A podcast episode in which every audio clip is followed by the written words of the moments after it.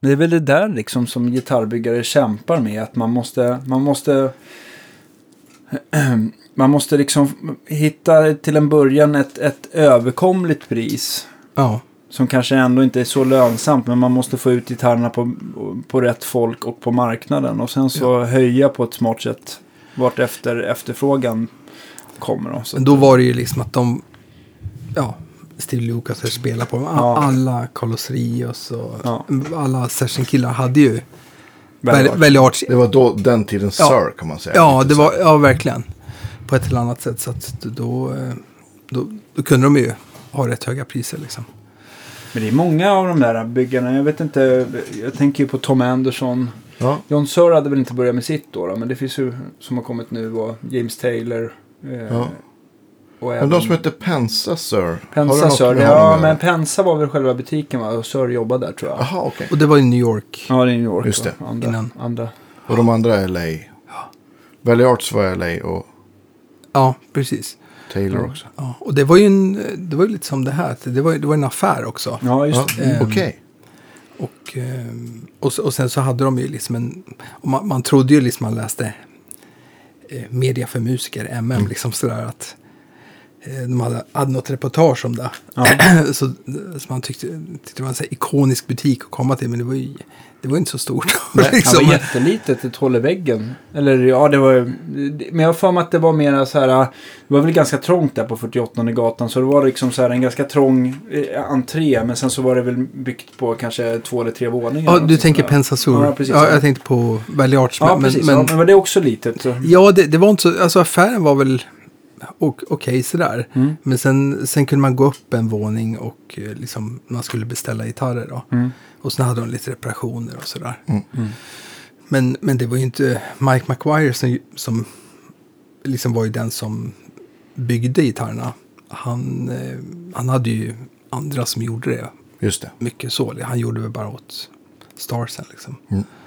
Sådär. Ja, eller hade någon slags överblick på, Ja. på tillverkningen. Så att det blev Precis. rätt gjort. Ja. Men, men Valley Arts finns väl, eh, det går inte att köpa idag va? Eller finns det kvar någon liten filial? De sålde väl till Gibson. Just det. Just det. Tror sen, jag. sen gick det. Ja, För vi sen Ja, sålde precis. de inte till Samic. För jag har för mig att vi hade en ja det sån. gjorde de också. Då jag gick på musikgymnasiet i Lycksele så hade vi en, en Samic. Fast med typ så här Valley Arts-huvudet. Ja.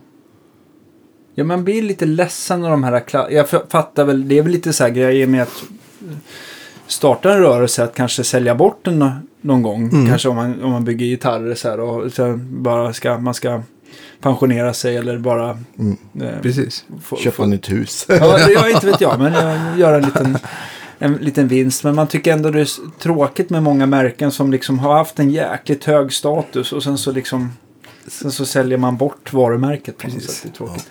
Tror Jag, det, det, är väl inte bara, det är väl inte bara de som har gjort den Nej. resan. Jag tänker på Jackson. Som Ja, kanske var det. det tuffaste som fanns på, Verkligen. på 80-talet och sådär. Och, och redan då var det väl... Om man, om man hittar någon ny på 80-talet så var det väl ändå en 25 000 spänn. Ja. Och sen så liksom så blev det alla så här billighetsserier och sånt där då. Som var, Och även Charvel, liksom Ja. själva, när de gjorde halsar. ja, eh, De var ju, jag hade en sån faktiskt. eh, Mm. En gammal sån som, Ja. såg ut som en strata. Ja, pre- precis. Med strata ut liksom. Som, som jag köpte av eh, eh, Kino Mariano. Okej. Just det. Eh, som lät jättebra. Så Ja. det var sen no name kropp och sen var det en superbra Charvel-hals. Men höll du på att bygga ihop mycket sådana eh, gitarrer från delar från Charvel? Det fanns väl Schecter och ESP? Det fanns Ja. väl rätt många? Jag sprang bara på den här. Du sprang på den? Ja, så... så eh, den, jag, jag tog lektioner för Per Alm eh, på den tiden. Mm. Eh, och, eh, och liksom pluggade på musikgymnasiet i Västerås. Mm. Och åkte upp till Stockholm varannan vecka och tog gitarrlektion då. Så gick jag till Deluxe, Ja. när de låg på Fleminggatan, ja just det. Just det. Och sen hängde den här. Så ringde jag till Per på kvällen och sa jag har hittat den där gitarren liksom. Och så hade den EMG-mickar med single coil. Ja, eh, ja, precis. SA typ. SA. och Carlton spelade ju på, det, på den Mm. tiden liksom. Så det var ju så här drömgitarren. Och den bara kändes kanon. Och då sa han bara, nej men du det där är ju Kinos gamla gitarr sa han. jag ringer Kino. så, så ringde han upp Kino. Och sen så åkte jag väl upp några dagar senare och så gick han in på Deluxe. Och, du, jag ska, jag ska inte ha, ha den hängande här längre. Och så gick vi ut på gatan och sen så fick han 6 000 kronor. Ja. ja. ja. Vad hade den kostat? Hur mycket sparade du då? Ja, men det var några tusen tror jag. Ja, precis. Ja, sådär. Eh, ja, det är ju Jag jag har gjort- det är preskri- preskriberat. Ja, exakt. men, men, Jag har gjort liknande. jag har gjort liknande faktiskt. Här, att jag har sett någon, jag tror jag köpte en gammal så här 72 Les Paul. Ja. Och, och, och, och den var ju annonserad i Gula Tidningen då. Mm.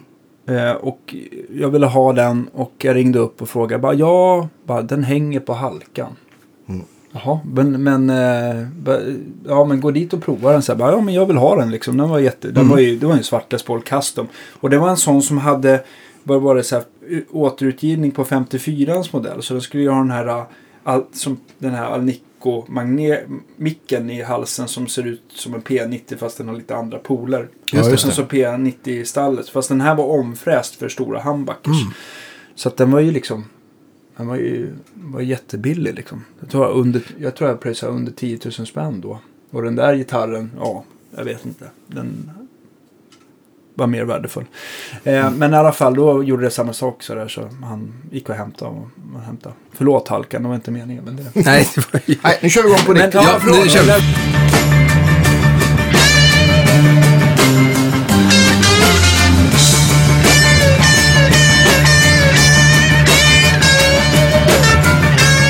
Välkomna till Guitar Det- Geeks podcast. Mm. Och vi säger hej till eh, Andreas Rydman. Ja, Jag hej. heter Daniel Cornelius och eh, idag har vi Göran Flod med oss som gäst.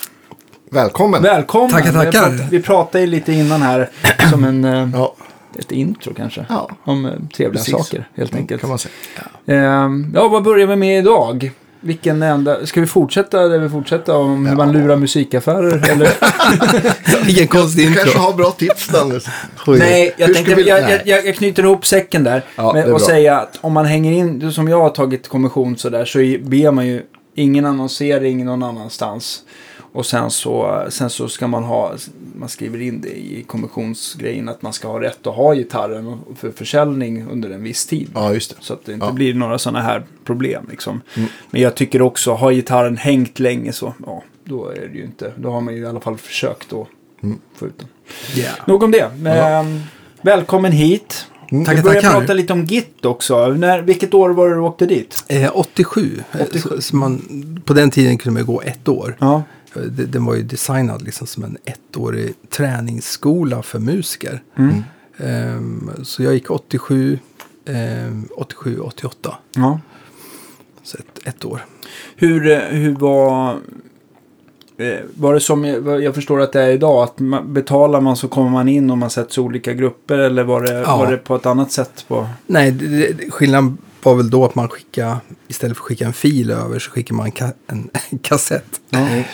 Eh, med tre låtar. ja.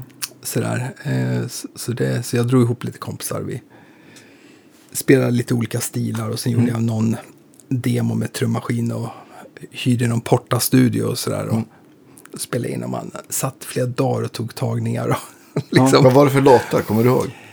Jag tror jag spelade en mollblues. Eh, Equinox tror jag. jag Ja, spelade. en fin Eh, bit. Coltrane. Sen tror jag att jag skrev ihop någon, liksom, ja, någon liten grej, me- mer som någon solorunda, för de vill ju höra hur man spelar liksom mest. Ehm, sen kommer jag inte ihåg vad den tredje låten var. Men jag har den där kassetten fortfarande hemma. Ja, kul. Så det är lite kul. Hör hur det lät liksom. Men eh, alltså de flesta kom ju in, det, det är ju en kommersiell skola så. Så att eh, det gick ju... Det är väl åtta- samma med Berkeley också, alla de där. Ja, det tror jag. Det, det, det gick ju 800 gitarrister när jag gick där. 800? Ja, så att det, det var ju liksom... Det, det är helt galet. Ja. Så att man... I slutet på året så drömmen var ju inte att åka hem och bilda band med en gitarrist till. Utan det var ju... Man, man ville, vi, vi gick ju bara och pratade om att vad underbart blir det när vi kommer hem och träffa alla pianister och få spela med liksom att ha ett keyboard i Ja. Det bandet. var inte så många keyboardister som gick där. Nej, då... Ja, det fanns kanske. Nej, då fanns inte. Utan det var bara Ah. eh, liksom Vocal Institute, PIT, Percussion, Mm. Bass Institute och Guitar Institute. Eh, sådär, så att, eh, ja. Det, det var mycket, alla band var ju liksom två gitarrer. Ja. Så. Om någon hade en syntgitarr så fick han alla gig. Ja, precis. Hur gammal var du då du åkte dit? eh, 20, 22, 22, 23. Ja. Ja. Så Men du att, eh, berättade innan, du, du är från Västerås. Nej, från Du Eskilstuna. är från Eskilstuna, men Ja. du gick ju musikgymnasiet i Västerås. Ja, precis. För det. för det fanns inget musikgymnasium i Eskilstuna. Ja, just det. Så att då fick man flytta på sig lite grann. Mm. Men Hur, eh, hur började du spela sådär? ehm, det var väl, vi hade... Min mamma, hon, hon är så här, ehm, liksom hade... Vi är uppväxt i kyrkan då, Mm. frikyrkan. Och, och där är ju väldigt mycket musik. Liksom. Så vi hade alltid ett piano hemma och, och en gammal Bjerton. Mm. Ehm, så hon visade mig de första liksom, DGA7 liksom. Och sen tog hon get Med tummen? kärringgreppet liksom. Som hon, ja, med tummen sådär. Ja, just det. Ja. Eh, så, så det var. Ja, men- ja, så det var väl det första sådär. Ja. Ehm, och sen, men egentligen, jag ville ju inte spela gitarr, jag ville spela trummor. Så att ehm, jag ställde mig i kulturskolan, eller musikskolan, Mm. som hette hemma hos oss då. Och, eh, men det var ju fullt liksom. Och först fick man ju spela blockflöjt ett år. Just det. Och det, det var ju fruktansvärt liksom. Mm. Eh, men sen efter det då, då sa men nu, nu får jag spela trummor. Då sa nej, det, det, är, det är sån kö. Först ska du spela ett riktigt instrument. det, det är också skönt. ja, Vilken så, bra sägning. så då fick jag börja spela piano. Ja. Jag spelade piano ett år. Och sen efter det så sa han, men nu, nu måste jag få spela trummor. Nej, det, är- det är fullt. Och då, var då hade de en, en gammal farbror som hade startat en liten gitarrkurs på fredagar i kyrkan. Mm. Så då gick jag dit på fredagar vid halv fem. Mm. Så innan vi började så sa han alltid, "Ja, nej, nej, nej, nej, spela ingenting. Och så hämtade han en liten burk med, så, så skickade han runt en burk och så fick vi ta en liten pralin.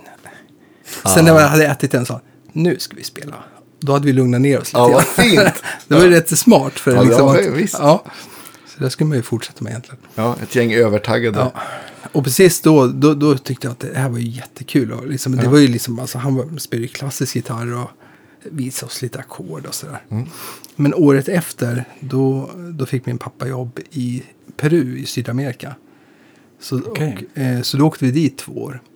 Och det vart, så jag, jag vet jag sa till, pappa att ja, jag följer med om på ett villkor, att du köper mig en gitarr när vi kommer till Peru. Mm. Så det gjorde de. Så köpte de en peruansk handbyggd. Den var verkligen handbyggd. Så dålig. Eller akustisk. Ja. Eller, ja. Så den spelade jag på i två år. Eh, Men liksom, men när jag bodde Och där. ångrar dig bittert att du... Hade jag, Nej, men det var ju, vi bodde, vi bodde uppe i Anderna, 3600 meter över höjd. Oj, över, vad coolt. Ja. Så, eh, det fanns ju självklart inget internet. Men det fanns ju ingen telefon. Breven tog liksom typ en månad hem. Mm. Eh, sådär. Vi hade ju inte dagstidningar heller. Så, så, och tv fanns ju inte. Så att, Men gott om röda blodproppar. ja, Ja. man hade ganska bra kondis när man Ja. kom ner till eh, liksom, ja, havsnivå. Var, var, var det chock att komma ner eller komma dit första gången? Först var det chock att komma dit. Ja. Men, men sen man hade bott där några månader och vi åkte ner till ja, kusten. Mm. Då, då var man ju som man hade ADHD liksom. För man, hade ju sån fruktansvärd energi. ja, just liksom. det. Ja, såklart. Ja, För det är där, de åker ju upp till 4000 meters höjd. Ja. De som tränar. Ja. Ja, precis. så att... ehm, Så du lät som Allan direkt. Ja, precis. Det, och det enda, alltså jag, jag spelade, vi hade, min klass bestod av eh, jag och två stycken till. Och så hade vi en svensk lärarinna. Ja. Så att, eh, så att jag fick ju kompa allting och hon spelade ingenting. Så jag kompade på alla låtar Ja, i skolan i två år. Så, så det var ju bra, så här, bra i hörspel liksom. Mm. Eh, men, och jag, sen var det en, en som jobbade på pappas företag som var en gammal dansbandsgitarrist. Så han gick och spelade med ibland och lärde mig lite grann sådär. Mm. Men det är spanska i Peru. Ja, Ja. det är spanska. Ja, Så, men ni hade, men det, du, fanns, du hade en svensk lärare? ja sådär. de, de hade, företaget hade ordnat. Ja, just det. Men, men det var egentligen en engelsk skola. Mm. Men vi hade en svensk avdelning, så vi hade en svensk lärarinna. Så där kunde man inte komma undan. Man var tvungen att börja plugga. Mm. Ja, ja, okej. Och det var nog bra. För, så jag gick eh, eh, femman, sexan där då. Just det. Och sen kom jag hem till Sverige till sjuan. Och då, då var det verkligen önskan att, för mig själv att när jag kommer hem, då ska jag börja spela gitarr på riktigt. Liksom. Ja, just det. Så, Mm. och då, då var det liksom bara så här, ja men det ska jag. Så, där. så att man, så, så träffade jag en, en, en kille som var några år äldre än mig som gick på samma skola som hade en elgitarr. Just det. Och det vart ju, vi vart ju jättekompisar direkt liksom. Och, och sen började, började vi liksom. Mm. Grymt. Ja, Va, när, när blev det första elgitarren? Det vart nog, eh, jag började, när jag kom tillbaka så fick vi lite lektioner av vår musiklärare. Mm. Ehm, och då, så det var, jag tror att det var i slutet på sjuan. Mm. Då, då var det min kompis, han, han köpte en Gibson Recording, heter den. Les, Les Paul Recording. Ja, Just just det, det, den är inte så vanlig. Nej. Nej, det är ju med de här ganska mycket... Alla switchar. Med alla switchar, elektronik och de här Brun. stora mickarna som som Just det. svarta Ja. tvålar tänkte jag säga. Men Byggd för att koppla in i mixerbord va? Egentligen. Ja, Tror jag. lågimpedansmickar. ja. Så att det inte ska bli så muddigt. Så han, han förverkligade sin dröm där verkligen. Och Mm. jag köpte hans eh, Les Paul Custom svart. Ja. Eh, kopia. ja. Och som verkligen var no name. Jag har ett litet kort som ni kan få se. Ja, den. jättekul. Men, men den, eh, jag har ingen aning vad den hette. För att Vet, vet, du, vet du om den hade till exempel limmad hals eller om den Nej. var välbyggd sådär? Den var skruvad? Den var skruvad. Ja. Annars var den faktiskt ganska, eh, det, liksom just kanterna och sådär. På den tiden var, var ju ganska dåligt sådär, alltså finishen med Kantlister och sånt. kantlister. Men den var otroligt fin liksom sådär. och lät bra tyckte jag. Mm. Jag bytte till någon Dimarzio-mick för det skulle man ju göra. Super distortion. Ja, eller jag bytte, det var jättekonstigt, jag bytte i halsmicken. Ja. Ja, jag vet inte varför, men så här efteråt kan jag inte förstå riktigt varför, Nej. varför jag inte bytte i Men, bridge-micken. men någon sa att du skulle byta, byta Ja. mick och då bytte du bara en. Ja, precis. och det kändes bra, för det var en Men Dimarzio. jag, men jag kommer ihåg själv när jag började spela elgitarr att man, man, alltså det lät väldigt skönt för örat att spela halsmix. Jag tror jag gjorde det väldigt mycket till Ja. början sådär när man pluggade in. Sen så, Det var mer behagligt. ja liksom. precis, det, var, det fan- hade någon kvalitet eller någonting som gjorde Ja. att det... På min första elgitarr, jag trodde ju att disten satt i, i stallmicken. Liksom. Så jag trodde att min gitarr var, var trasig första gången jag testade den. Men jag, jag testade liksom en, en Karlsbro Wedge också. Underbart. Fantastiskt. Ja. Ja. Vad fick du? Men sen så fick du en första diskpedal där kanske? Ja, äh, sen, ja, men sen, sen lånade jag en PV Bandit. Ja, då fan Ja, var det lät bra. dist, Du tyckte det va? Ja, ja, oh, ja. Ja. Vilken Total var, glädje. alltså, det har jag alltid undrat, vilken var din första pedal? Det var, alltså jag köpte den där stärken och två pedaler. Det var en, en, en eh, Marshall Governor och en, eh, vad heter de här bossarna som är två rattar? Men det är ett chorus O- eller? Nej, OD1, kan den heta det? Jaha, det var Alltså det. den ja. som Just det, Zack ja. Wild hade Ja. förut. Men det var ju Ja. två bra pedaler. Två jättebra Ja, pedaler. jag hade DS1 var min första. Mm. Stackare. Jag hade, min, min första diskpedal, det, det var eh, Big Muff. Ja, cool. Ja, En sån Eh, stor, eh, ja, för Ja. den hade Carlos Santana. just det. Och det, det var ju för mig, eh, jag skulle åka på ett eh, läger med kyrkan. Upp till Kittelfjäll eller någonting. Mm. Och sen så i bussen var det någon som hade en freestyle. En kassett med, som man kunde sitta och lyssna på. Och då, då på den här kassetten så var det eh, Santana Moonflower. Just det. 76 live, dubbel-LP liksom live. Och när jag hörde den, det, det var liksom som, ungefär som att få en elstöt. Liksom. Ja. Sådär, att, så jag tror jag, jag lämnar nog knappt tillbaks den där. Det var bara på kvällarna så han kunde sova med sin freestyle. Sen Ja, på morgonen fick jag låna den igen. Ja. Så jag fick köpa batteri hela veckan till honom.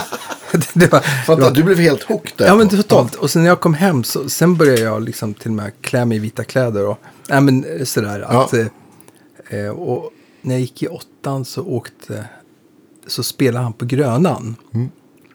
Så då åkte jag dit. Vi hade våra kusiner i Stockholm. Så åkte mina föräldrar upp och hälsade på dem och sen följde min syster med till Grönan. Och, och bara för att få plats så, så gick vi dit klockan tre på eftermiddagen. Ja. Och då satt det ju fullt av latinos innan. Jaha, Och okej. Liksom för att, alltså det Ja, var ju sådär. De tänkte likadant. Ja. Ja. så vi satt ju där hela eftermiddagen. Det jag inte förstod då, det var ju att, eh, alltså jag, jag varken dricker, röker eller knarkar, Mm. så att säga. Men, men där, där vart jag nog riktigt, Stenad. ja. Avskräckt. För, de satt och rökte. ja, de satt, de satt ju och rökte, jag förstod ju efteråt. Mm. Så när konserten började och liksom vi hade kommit in en bit i konserten, det var så mycket folk. Och jag, jag började växa ganska sent, så jag var ganska liten liksom. Så att, eh, så jag tuppade ju av där under konserten. Nej! Alltså, för, för det var så dålig luft. Och så Ja. har jag astma. Så, Ja. så att det var en schysst latino-snubbe som tog upp mig. Och, så jag satt halva konserten på hans axlar. Ja, vad grymt. Och kollade på konserten. Så jag kom ihåg liksom bitvis av konserten. det, det är ganska galet. Ja. Och alla vackra färger. ja. jag kommer ihåg i alla fall att han spelade på en Yamaha. Just det. Man Just körde väl den, ja. den SG Yamaha-varianten. Ja. Jättetunga. Just det. Det var, nog, det var inne att det skulle vara lite tungt. Ja. Mm. ja. Och det är Men- genom en, en, någon, eh, någon eh, liten Mesa, mesa. Ja, Mesa.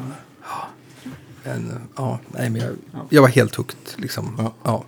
Fram, fram till liksom, ja, mer när man börjar gymnasiet. Liksom. Då, då, började jag lyssna på lite andra grejer. Sådär. Har, har du doktorerat i, i, i eh, Santana-tonen sådär? Hur man ska få fram det? Alltså, det var ju ganska begränsat med alltså information. Sådär. Sådär. Det, mer så här, sista åren har jag börjat liksom, Ja. men man går tillbaka och var det egentligen bra? Och så börjar man lyssna på de gamla grejerna och sådär. Mm. Eh, och det är många som tycker lite olika om Santana, Mm. men de här gamla grejerna är ju grymt bra alltså. Eh, så, Absolut. Ja. Så att just, just det här att han, man hör ju direkt när det är han liksom. Mm. Ja, Det, Det det är liksom, omissigenkännligt. Ja. Så.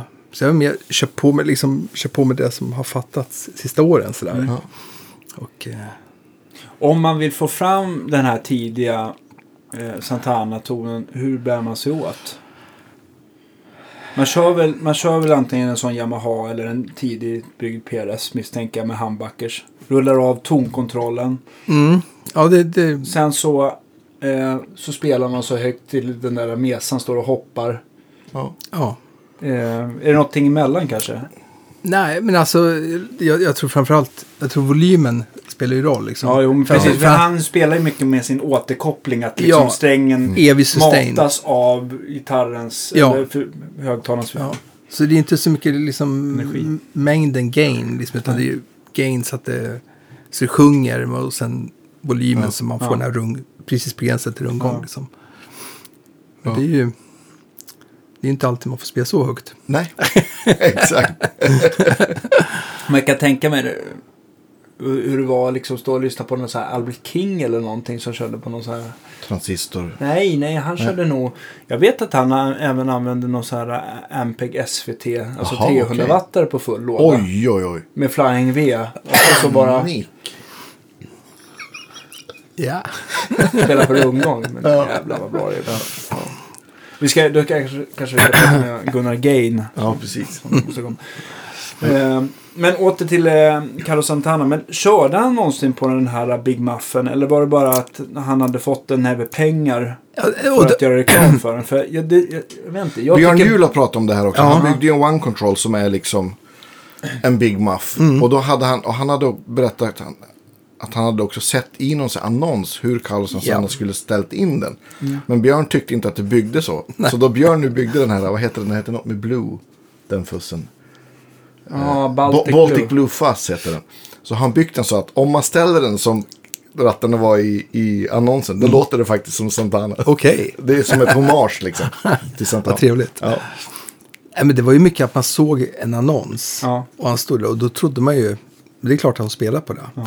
Ja, det är klart. Ja, och, och det var ju inte så att man kunde inte gå ut på YouTube och kolla om det stämde. Nej. Det Utan var man, inga rig rundowns på den tiden. Nej. Verkligen inte. Så det var ju väldigt mycket så här mystik kring allting. Mm. Och vilket jag idag kan tycka var ganska trevligt. Mm. På, på många sätt. att Man, man, man drömde så mycket. Liksom. Alltså, Mm. man, man gick och tänkte, ja, liksom, de har det där ljudet. Och, och liksom, jag, jag tror det är ganska bra att man, man inte vet allting. Ja. Liksom, sådär. Mm. Man, får leta liksom, fram saker och ting. Eh, Det har ju försvunnit lite grann. Ja, absolut. Men det är härligt att få, få veta sanningen kanske. Vi, vi levde ju en... De kunde ju dupera oss med sina annonser på ett annat sätt. Ja, visst. Men Jag kan ha lite sådär med... med ja, men jag har så vissa Hendrix-låtar som jag inte har plankat med flit. För att om man lär sig något försvinner lite av magin. Även om man liksom hör vad, vad, liksom, vad han gör eller om man förstår så. Vil- Vilken låt tänker du på? Eh, Castles Made of Sand till exempel tycker jag är så fin. Den har jag så här med flit inte plankat. Även fast jag älskar det sättet. Just det. Och, och spela, kan spela mycket så liksom. Så har jag med flit inte lärt mig den. Just för att så här, ja, men behålla magin lite. Ja, men jag och kan det förstå kom jag på menar. ganska Ja. tidigt. Nej, men jag ska inte lära mig det här. För då tror jag att, ja, men jag kommer ihåg att jag hade lärt mig så här Little Wing. Och så tänkte jag sen ska, sen ska jag ta den. Mm. Och, men då, då jag hade lärt mig Little Wing och jag så här, jaha, var det så här? Mm. Så hade man liksom så här knäckt någon nöt. Så att, då sket jag i det. Nej, men just det här liksom att man blir... Skillnaden mellan att bli influerad av, av musik Mm. istället för att liksom, alltså, kopiera musik. Alltså man, man kopierar och sen blir det ju sitt eget ändå till slut. Men, Mm. men, men, jag, men jag förstår precis vad du menar. Liksom, att man bara låter skölja över en. Liksom, Mm. Och sen det som har fastnat kommer ut. Mm. Ja, men jag är nog väldigt likadan, eller tänker likadant. Och ibland så kan jag fundera på, är det bara en dålig bortförklaring för att man inte orkar plocka ut grejerna? Men jag, vill med, med, jag tycker ändå att så här, när jag tittar tillbaka på det, att det är ganska skönt att det inte blir att man liksom tar ut solen not för not och... Eller ja. Jag, Ja. vet Ja. inte. jag tycker att man, att man ändå får, man, fatt, man, man förstår grund, grunden men man lägger ändå sin egen touch på det. Eller Ja, ja. Ja, Ja. Försöker bara... en bra blandning. Liksom, Mm, ja, men exakt. Men vissa, vissa grejer är skönt att inte röra liksom. Mm. Utan bara, bara låta det vara favoritgrejer att lyssna på. Liksom. Mm, precis. Sådär. Men, men att man inte liksom, man behöver inte bli som dem liksom exakt. Eh, ja, det är intressant. Men tillbaka Ja, till Grönan där. Ja. Du, kom, du kom hem därifrån med, med, eh, med, med, med någonting i bagaget. ja, precis. Nej men, eh, det, där fort, det var, högstadiet var väldigt mycket Santana liksom. Mm. Men, men det var också en tid med eh, Dire Straits hade ju slagit igenom. Just det. Eh, så att, eh, och det var ju också en sån där bara wow liksom. Men, men det var lite grann, jag, jag, jag kan inte så många alltså Dire Straits-låtar så. Men jag lyssnade jättemycket på det liksom. Eh, men ja, man influerades bara av det man hörde liksom. Mm. Och Mikael Rickfors spelade ju då, och jag tyckte han liksom, där tyckte man man kunde höra liksom när han spelade. Alltså det fanns viss koppling sådär Ja, visst. vissa låtar så här, till Dire Straits. Mm. Liksom, och, alltså det var mycket. Var, var det någon svensk gitarrist som influerade dig annars? Sådär? Ja. En, en som var stor för mig, som, eh, det var faktiskt en kille som heter Håkan Mjörnheim. Okej. Just Jag det. tror jag har hört namnet. Men det, ja. ja. Eh, som är ju liksom, var ju då eh, en av de där doldisarna, st- studiokillarna. Ja. Som spelade på, eh, ja om om man säger så här, det fanns ju, jag, jag växte upp i kyrkan. Och där, där fanns ju skivbolag som hette Prim. Som gav ut, de hade en egen studio med SSL-bord liksom och sådär. Mm. Och, och sen hade de liksom en, två producenter ungefär som proddade alla plattor. Och de hyrde alltid in Per Lindvall, Sam Bengtsson, Peter Ljung och Håkan Björnheim. Mm. Så de spelade och så ibland var det Hasse Rosén. Just det.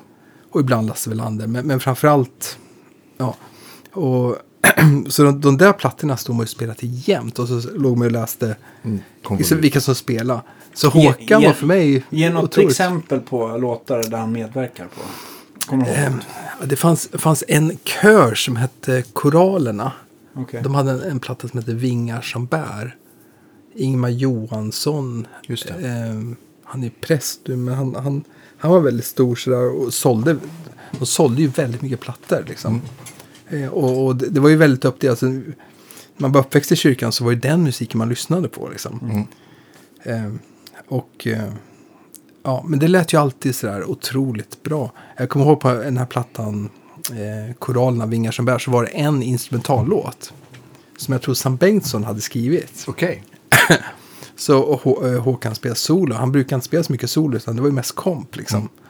Men det var ju sånt vi fick göra mycket. Vi liksom, så fort man kunde några ackord så sa de, ja men Göran, då är du med och spelar med de här grejerna. Liksom.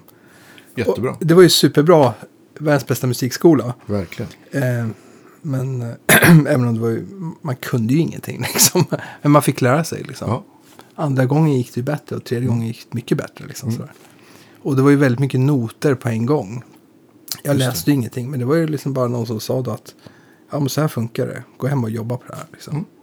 Och så gjorde man det. Och sen, för annars gick det ju inte att hänga med. Nej. Så redan första, första andra spelningarna så, så satt det stråkmusiker och spelade bredvid. För de hade lite stråk och några blåsare också. Sådär. Och de läste ju- Fel låt Göran. Ja. Sådär, så att man, man var ju tvungen för att hänga med dem. Liksom. Ja. Så, att, så det var ju ganska bra. Så att det var lite, lite, kanske lite andra idoler än vad eh, ja, eh, en del andra hade. Ja. Även om faktiskt först, första grejen som innan Santana så hörde jag, jag såg, det var precis när jag kom hem från Peru, så såg jag på tv en konsert med Wings. Just det. Paul McCartneys. Ja, och då hade de en gitarrist som heter Lawrence Juber. Okej. Som, som han, han bor i LA och spelar mycket akustiska, mycket sådana här dadgad Just det. eh, grejer och sådär. Nu, men men han, eh, han var ju väldigt ung då liksom, och sprang runt och spelade. Jag, jag kommer inte ihåg så mycket, jag kommer bara ihåg att det var också så här, wow, jag vill spela elgitarr liksom. Vad hade du för förstärkare där i, i början med din Les Paul-kopia? Ehm, det, min första förstärkare, det var faktiskt en, hörlursförstärkare, typ Rockman, fast Ja, någon, ja. alltså långt innan det. Så, så, som, Jag tänkte så här, vad är långt innan en Rockman? Kanske... Ja, men det var, det var Det något sånt där. Ja. Eh, man, man kunde välja liksom rent distat. Ja. Eh, och lite reverb tror jag. Ja. Så, På, på, man, eller man kunde slå på reverb så. Mm. Och så kunde man köra in liksom en, en line-signal. Så var stor, Ah, så du kunde spela till Till musik? plattor, ja. Ja, just det. Perfekt. så det var bra. Men sen, sen första förstärkaren, det var min, min syrra, hon var tillsammans med en kille som som åkte in i lumpen. Och då när, han, han, han var så här, eh, vad heter det, eh, kustjägare. Okej. Läskigt. Men så var han borta två veckor. Och då fick jag, de här två veckorna, då fick jag låna hans FBT-förstärkare. Ah, ja. men, men sen efter det, då köpte vi en eh, jazzkorus, Roland. Eh, 40 watt, fast en, en 12. ja, just det. Just det. Så den hade jag ganska många år. Eh, Fick väl aldrig till den. Och sen, då, då köpte jag faktiskt uppgraderad. Så då köpte jag en, en Boss Super Overdrive. Just det. Och, Som, som blev som en härlig, blev som en symaskin ja, ja, men det, är- det, det är rätt hårt ljud i de där. Ja, men de, de har ju, eh, inte alltid, men jag, jag tror oftast att det har de här aluminium dust cap. Alltså domen i mitten där. Och den, den har ju ingen blivit glad av tror jag. Om man inte spelar clean country med Ja. twangig tele kanske. MX, Eller? Ja. M- MXR 90, eh, Face 90. Just Ja. det. eh, Den där gamla script. Ja. Den skulle man ha haft kvar. Ja. Ja, så den hade jag och en Schaller Wawa. Som man kunde ställa in på Wawa eller Jojoj. Jaha, okej. Joj, joj. Jaha. det, det, och jag hittade faktiskt en, det, det, fanns i alla fall för några veckor sedan som på eh, East Coast Eleven. Eh, och, och då kollade vi om den hade Jojoj. Den hade den. Ja, vad coolt. Hur lät det? Ja, det, det, det, det var liksom istället för Wawa så lät det Jojojoj. så jag vet, det var Ett annat filter helt första gången jag Fick man spelade. utvisning då? Om man hade, ja. Nej, jag skojar. Vi spelade på något förmiddagsmöte i kyrkan med den där. Mm. Och så kom det fram en liten äldre farbror och sa "Ja, det är så trevligt när ni unga musikanter spela sån. Men måste det låta joj, joj, joj, joj, joj hela tiden? Det hade jag på, på varenda låt. Nypedal. Ja, Man vill ju få valuta för ja, ja. ja. Vad roligt. Joj, joj, Ja, joj. Att han sa det. ja, Ja, då hade de ju lyckats. ja. Ja. Du, sa, du nämnde här, då vi började prata om, om Valley Arts och allt möjligt innan, att du, du tog lektioner av Per Alm. ja. Hur hittade du honom? Eh, jo, det var faktiskt så att jag, jag var och sökte lite för tidigt när jag gick, om jag gick i tvåan på musikgymnasiet. Så man, man skulle ju söka musikhögskolan. Så jag åkte upp till eh, och sökte gitarrpedagogen på till musikhögskolan. Och jag, tror, jag var inte riktigt redo kanske. Men eh, då var man ju där en vecka och, och gjorde prover och, och sådär. Och, och då innan vi skulle gå in och, och spela upp så var man i ett rum och så var det liksom 15 gitarrister som väntade på sin tid liksom. Så då började alla prata med varandra och då var det några där som började prata om gitarrlärare, vilka de gick för. Och då, då, var, då kom Per Alm upp, liksom, den här killen som hade kommit från LA, från Git. Ja, just det. Och jag hade när jag gick i nian så beställde jag.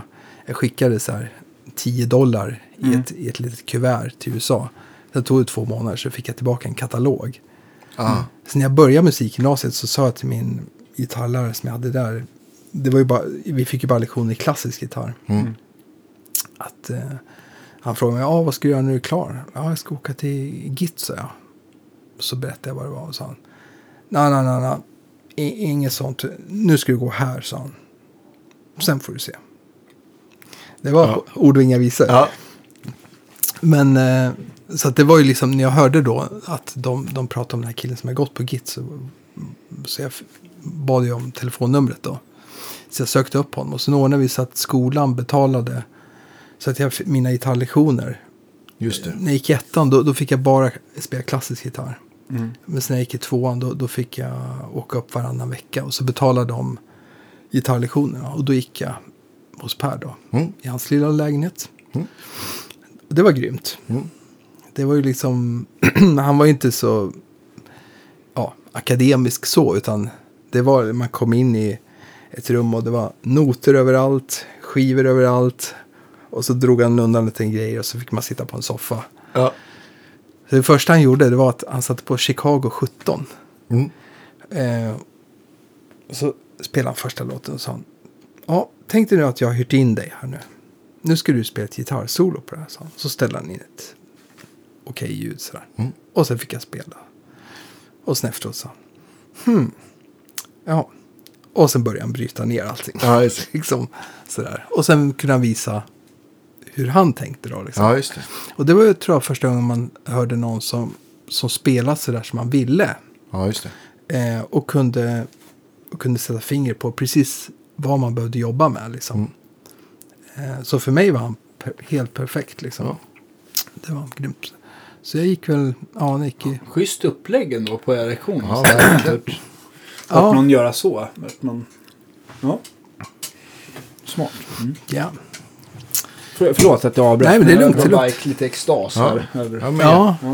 Nej, men det var ju aldrig så här liksom något... Eh, ja, vi jobbade ju aldrig sitta med notläsning och, och, och så. För det höll jag på med ganska mycket ändå. Liksom. Ja, just det. Utan det var ju mer liksom eh, själva leveransen. Liksom. Mm. Intonation, liksom, framförallt timing. Liksom. Mm. Ehm, ja, frasering, liksom. Börja jobba med de här. Man, man spelar någonting så tyckte han, ja, ah, du, du, du är nästan där. Men det, det bör, liksom lite bättre. Liksom, bara, sådär. Liksom, och så kunde han visa och då hörde man, aha, oj, det var ju skillnad. Liksom. Och så gick man hem och slet och slet och slet. Sådär. Minns du hur mycket du satt med gitarren per dag? Ja, alltså det var... Man hade ju mycket annat att göra, men liksom över aldrig mindre än fyra timmar om dagen. Nej. Alltså, så, det var det ju. Mm. Och sen, och, och sen uppåt liksom. Mm. Så, så att det var ju... Det var ju allt man gjorde nästan liksom. Mm. Och så försökte man behålla sig flytande med allt annat liksom. Mm. Klara skolan. Ja, ja. Ja. Klassiska gitarren, blev den liggande eller, eller hade du kvar intresset någonstans? Ja, alltså jag, jag, jag spelar nog klassisk gitarr Eh, jag, jag fortsatte med det, men jag, liksom, elgitarren fick bli... Ja, hur jag, och det var den väl i ettan med. Men, men, men det var, i ettan var jag tvungen att öva ganska mycket för att jag, jag läste inte så bra liksom. Mm. Och liksom just när man läser klassisk gitarr så är det ju det är inte bara en ton taget utan det är ju hela man ser Precis. alltihopa liksom. Så i början fick man ju sitta och memorera. Mm, Just med klassisk gitarr så memorerar man ju mycket. Alltså man, man väl har avkodat allt så. Oj, Ja. slår jag till micken här. Så. Skicka en faktura. Nej men precis. Alltså då blir noterna mer som en minnesanteckning. Ja, och det är inte alltid klassiska gitarrister de bästa Vista-läsarna. Liksom, Nej. Att läsa på en gång. Liksom, utan, men, eh, nej, men det vart ju elgitarren vart ju mer fokus liksom. Mm. Absolut. Så. Och, och hur hamnar du till slut på, på Git? Ja, heter det? Jag, efter musikgymnasiet så, så gjorde jag, jag gjorde lumpen ett år. Så Mm. att då eh, så jag gjorde på brand och räddningsskolan på Arlanda. Ja. Och det var ganska perfekt. Då, då kunde man efter, det var ju så här vapenfri. Då kunde man efter två veckor bestämma sig antingen att man åkte ut som brandman. Och då fick man jobba en vecka, vara ledig en vecka. Och många tyckte det var perfekt. Sådär. Men jag, jag ville ju vara kvar i Stockholm, för det var här allt hände på något sätt. Ja. Så att eh, då, då fick man vara assistent på, till lärarna. Liksom. Mm. Så vi fyllde på pulversläckare och liksom. Så vi, då, då jobbar man liksom från mer åtta till fyra sådär. Så det var ganska bra. Då, så då var jag kvar i Stockholm. Och, och då, då ringde, Per ringde till mig för han hade börjat få jobb på Musikhögskolan. Mm. Så han undervisade på TMI, Täby musikinstitut. Mm. Så han undrade om inte jag kunde ta en kväll i veckan. Jag hade aldrig undervisat. Eh, men jag åkte dit till Täby från Arlanda eh, varje onsdag liksom, och hade gitarrelever. Och alla var ju äldre än mig. Och jag, jag hade aldrig hållit en gitarrlektion. Jag har aldrig, aldrig drömt om att undervisa heller. Sådär. Så, så det, men då, då kom jag på det att man, bara man ligger lektionen före eleverna ja, just det. så är man på rätt sida. Men visste du, fanns det någon här kursplan eller något så att du visste vad, du, vad de skulle göra? Eller var det... Egentligen inte. Liksom, ja, jag kunde titta lite grann på vad Per hade gjort och sådär. Ja, men, men jag förstod inte riktigt allt han höll på med sådär. Så att det var ju, man visade lite låtar och Mm. ja, lite skalor. Och, men man fick ju uppfinna sitt eget Mm. liksom, tabeller och sådär grejer. Mm. Så, men det, ja. Och sen under det året så, jag, jag gick upp så här sex på morgonen, över en timme innan frukost liksom. Mm. Och sen så var det lunch, då åkte alla till logementet där vi var. Och så käkade vi och sen sa, så gick jag till mitt rum över en timme och sen så gick alla, och så knackade de på dörren. Och sa, ja vi ska åka iväg nu. Okej, bra. Så. Och sen käkade vi och sen satt jag hela kvällen och övade. Ja. men det var, det var liksom, Ja, det du gjorde. ja det var det jag gjorde liksom. Ja. Och sen började man spela med folk i Stockholm lite grann. Ja. Sådär. Så då var det, jag fick kontakt med, eh, Carola hade ju slagit igenom. Just det. Och då var, var det eh, en tjej som hette Mia Sjö som hade, var körsångerska till henne på första turnén, mm. Främlingsturnén. Just det. Och, och tack vare det så fick ju hon ganska mycket spelningar. Så hon satte ihop med sin syrra ett Mia och Madde-band. Okej. Och då ja, började jag spela med dem. Så att då plötsligt så började vi åka ut lite på helger och spela och sådär. Och det var väldigt bra folk som var med och spelade och sådär. Så det var väl första, det, det började komma igång lite grann sådär att man. Och sen åkte jag hem och spelade med eh, en del i Eskilstuna då. Mm. Thomas Opava, eh, som också var med det här Sam Bengtsson, Per Lindvall-teamet, han spelar percussion. Mm. spelar på alla plattor. Han bodde i Eskilstuna. Så att han började spela med eh, då eh, i hans hobbyband liksom, som han hade när han inte hade turnéer. Liksom. Ja. Så att, eh, och de jobbar ju, många av dem undervisade på kulturskolan och sådär. Just det. Så, att, så sist, sista veckan eh, när, jag, när jag hade i lumpen så det var lite bisarrt. Då fick jag som två, två samtal in, inom ett par dagar. Och ena var om jag ville jobba som gitarrlärare när jag var klar. På kulturskolan på heltid. Mm. och då hade jag ju liksom, då hade jag börjat undervisa en, en kväll i veckan. Mm. Så jag visste ju lite, grann, lite vad det var. Och sen så inom ett par dagar där så fick jag, hade jag spelat med en trummis i Stockholm som skulle åka ut med eh, ett, en grej som heter Living Sound. Mm. Och det, det var liksom som en, eh, ungefär som Up With People kan man Just säga. det. Fast liksom under kristen regi sådär. Mm. Och då, jag tror det fanns två sådana band i världen liksom. Och de utgick från USA. Och då hade de, han hade signat på att han skulle spela. Och då var man, var man med ett helt år. Så man åkte till USA, repade någon månad och sen så åkte man ut och turnerade hela världen. Ja, coolt. Och då, då hade deras gitarrist hade hoppat av. Så ringde han mig, har, har du lust att hänga på liksom? Ja, Och då, då man är så här 21 liksom. ja, Det, det kändes ju fantastiskt liksom. ja. Men då var det här. Jag ska åka till USA. Jag ska ju till Git. Och man kunde inte få studielån riktigt då. Det var så här på gränsen liksom. Så att jag tänkte, okej, vänta nu. Gitarrlärarjobb, tjäna pengar, åka till Git eller åka iväg och spela. ja. Jag vet, jag har haft lite sådana seminarium. med- Så brukar jag ställa frågan liksom. Vad tror ni jag valde? Liksom. ja. Åh, nu ska vi gissa här. Ja, vad svårt. Det känns, känns så här 50-50. Ja. Men jag tror att jag, jag gissar på eh, gitarrjobbet och Git.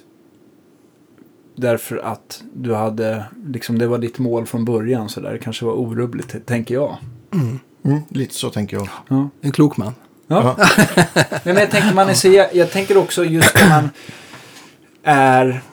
Man kan ju ångra sig i efterhand sådär, men just när man, man är så himla envis på något sätt i den. Eller är det så här, man, man tycker verkligen att man har Ja. rätt. Ja, men man har en tydlig plan, Ja, så ja precis. Så att, jo, Ja. men och det, det, det tror jag, det har jag aldrig ångrat så. Nej. För, för liksom, det var, jag känner honom än idag, eh, trummisen som åkte med. Och han hade ett fantastiskt år. Mm. Det kommer jag aldrig glömma. Men, men, men liksom, jag tror man fick igen det senare. Liksom. Ja, ja, visst. Liksom att man, man fick så mycket ja, kött på benen där borta. Liksom, som, Mm. som man hade, hade, hade nytta av allt man gjorde sen. Liksom.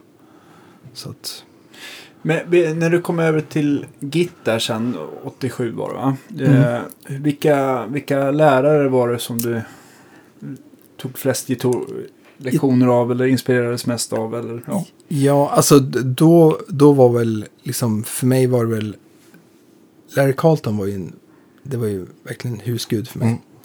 Ehm, och han, då skulle han vara lite mer så här, han skulle komma dit ganska ofta liksom. Okej. De hade knutit upp honom lite Mm. mer. Och det vart ju, det vart ju mer som, som en bonus liksom att, att han skulle göra det. Mm. Nu, nu vart det tyvärr alltså att han, jag träffade hon- honom aldrig där. Han vart ju, han, han var ute och spelade ganska mycket och hans karriär tog tag, stack iväg igen liksom. Just det. Eh, och sen så vart han ju skjuten efter, Jaha, efter ett halvår. Jag tror det var i januari där 88. Om jag inte missminner mig så, så vart han skjuten utanför sin studio. Så, så att han var helt, ja han kom ju aldrig till skolan. Men, eh, men sen hade jag börjat lyssna mycket på Scott Henderson. Mm. Då, han spelade ju med ja, Jean-Luc Ponty och Chick Corea. Sådär. Ehm, och han, han var ju mycket på skolan. Så, så de var ju mycket... Var han en tuff eh, kille redan då? Ja, han, han var ju absolut. Ja, men han, han var ju... Det var ju lite läskigt att spela med honom. Ja. Ja, gärna. På När, stor, när stora sågen kom fram, storklingan. Absolut. Jo, men, han, Ja, det är bra, det är bra. men han kunde ju vara... Han var ju en fantastisk pedagog. Tycker jag. Alltså verkligen så här... Alltså man pratar också om... Nu när man själv har pluggat till... Ja, fått lärarlegitimation. Liksom. Men eh, det, det... Han hade ju inget sånt, men, men han var ju... Han hade det där i sig liksom. Mm. Han, han, var lite som Per Alm tycker jag. Han kunde bara sätta fingret precis på... På vad som behövde Ja. förbättras. liksom. Och sen så, sen så var han väldigt rak sådär. Så, Men, men alltså man, tog, man, man fick ju försöka förstå att det var ju, det var ju inte personligt så. Nej. Alltså det var ju personligt för att man skulle bli bättre. Mm. Men det var ju inte liksom, han var ju en väldigt snäll kille liksom. Mm.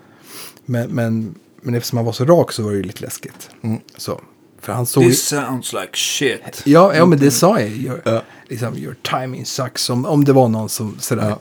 Absolut. Eller, och jag vet, vi hade, det fanns en amerikansk kille som var ja, riktigt hotshot på skolan. Och eh, hade väl lite attityd också. Mm. Och han spelade några gånger med Scott och Scott såg honom med fotknölarna. För ju bättre du var, ju hårdare vart kritiken. Ja, just det. Såklart. Ja, så att... Eh, ja, sen, sen kunde han vara otroligt snäll mot folk. Och speciellt om folk inte var så... Ja, har spelat så länge. Mm. Så då kunde han vara som den här superpedagogen som hade världens Tålamod. tålamod. Mm. Så att, ja. Så, men men han, han, det, det gav ju otroligt tyckte jag. Mm. Också eftersom man, man diggade också hans spel och hans musik. Sådär då. Ja, visst. Men, men sen gick jag mycket för Joe Dorio. Just så, det. så var ju betydligt äldre. Och liksom var ju ja, mer så här avantgarde jazz blandat med bebop liksom. Mm. Och han var ju lite mer läskig så, så liksom att han... Där var det inget snack vem som bestämde liksom. Nej. Men, men han var också sådär otroligt eh, god farbror liksom. Eh, han, han var ju vintyrig. Ja. Jag kommer ihåg, eh, det var verkligen, man, man tittar på honom så var ena ögat var där borta och, Mm. och ena var. Mm. Så, så jag vet, jag kom in på hans, det, det var som ett litet kontor, han hade som en ett skrivbord han satt bakom med sin gitarr.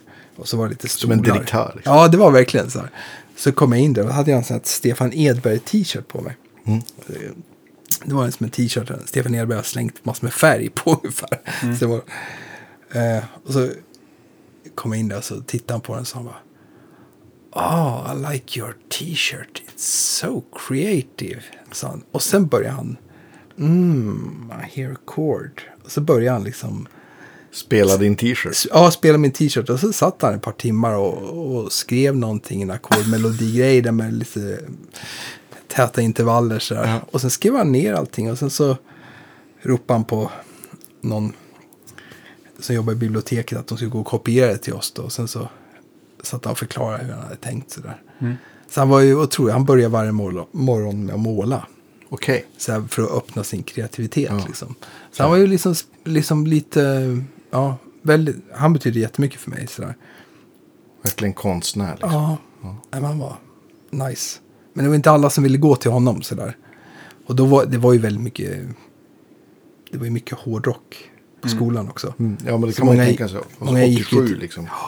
Det var, det var ju liksom, Alla ville vara Van Halen eller Yngve. ja, så var det ju. Var, var det någonting som, eh, som du fick intresse för eller var det bara... Absolut, men liksom, jag var väl sådär, man, jag, jag liksom är inte, man,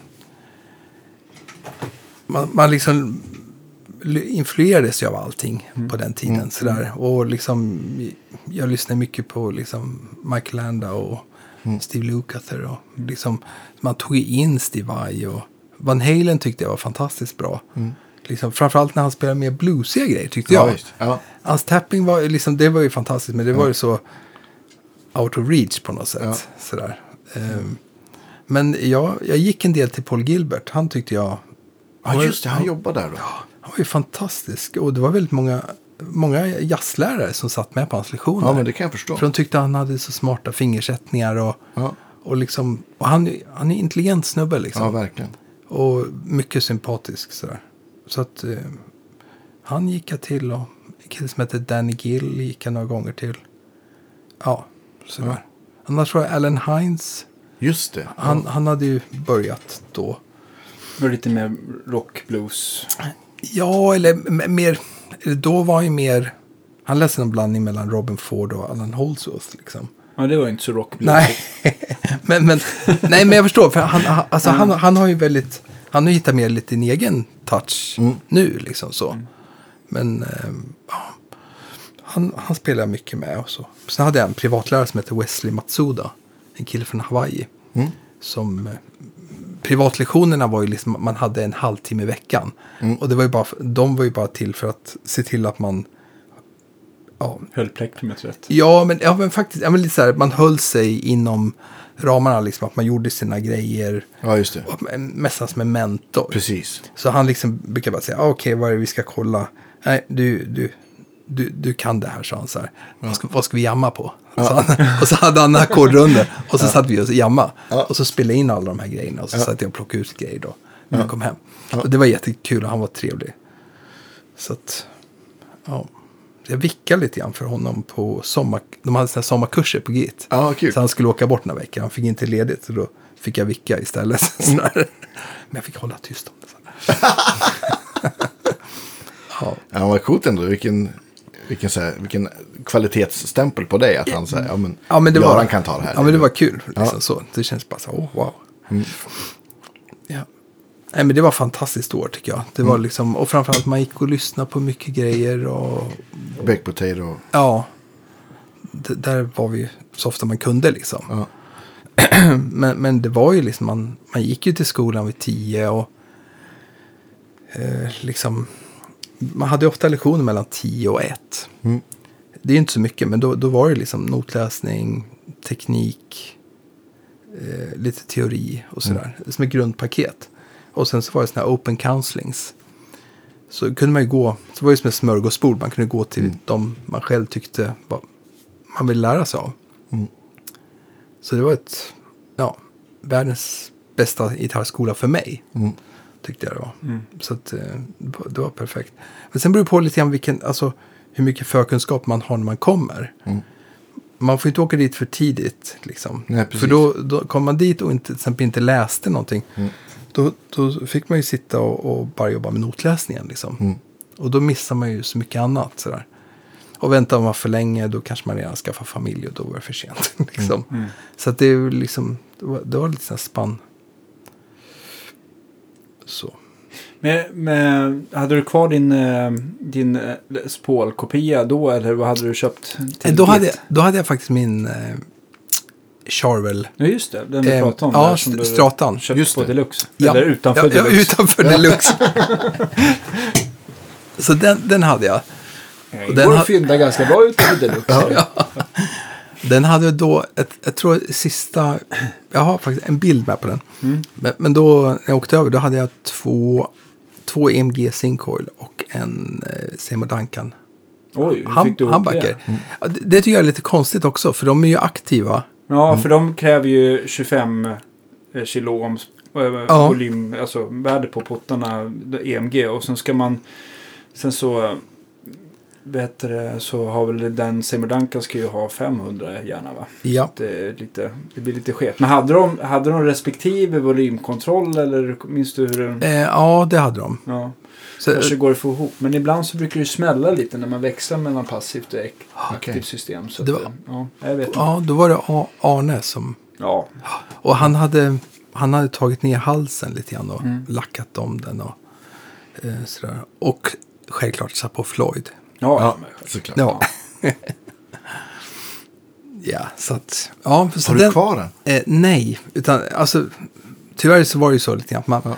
man hade den och sen så, så, så då, jag ville ju ha en Valley Arch. Mm.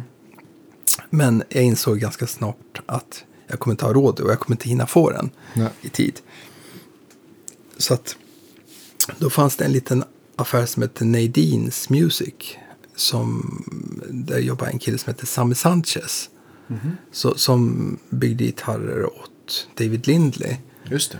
mycket och sådär. Och sen så jag tror jag att han var nu, nu jobbar han mer som eh, så här gitarrtech åt folk liksom. Jag vet han jobbar några år åt Larry Carlton sådär. Eh, så, men han byggde gitarrer så, så jag beställde en gitarr av honom. Så den, den vart på något sätt min huvudgitarr. Och är fortfarande än idag liksom. Mm. Så det, den är, och grejen var att han, han köpte halsarna av, jag tror de hette Houdini Okej. Någon snubbe på Hollywood Boulevard som, som byggde halsar. Det klingar bekant. Men jag, ja. Och sen så åkte han upp till Tom Anderson och fick gå runt och knacka på kroppar. Ah. Så han plockade ut liksom de träbitar han ville och så satte han bara ihop dem och sen gjorde han jättefina lackjobb. Ja. Och sen så satte han ihop allting och sen så skrev han Sam, eh, Sanchez Guitars. Ja. Eh, och eh, ja, den, den, den vart ju ganska billig. Liksom. Jag tror jag gav 7000 spänn för den då. Det var ju. Och, och, eh, och då tror jag att jag hade EMG från början. Eh, men sen var en lärare, Richard Smith som hade Taylor, en Taylor-gitarr. Mhm. Så jag åkte upp till Taylors shop och de, eh, de satte på, så jag satte på ett James Taylor-set liksom. Just det. Så, och då, utan att fråga mig, så hade de rotat ut bakom Ah, eh, batteri. Liksom. ja, så här. Ja, istället för att öppna plektrumskyddet. Ja, ja precis. Och, och då var det liksom att det var... De hade liksom en, två, två sincoil och sen i mitten så låg en dummy Mm. i mitten då. Så att det var helt tyst liksom. Mm. Och så var det handbacker. Så singel, singel, handbacker.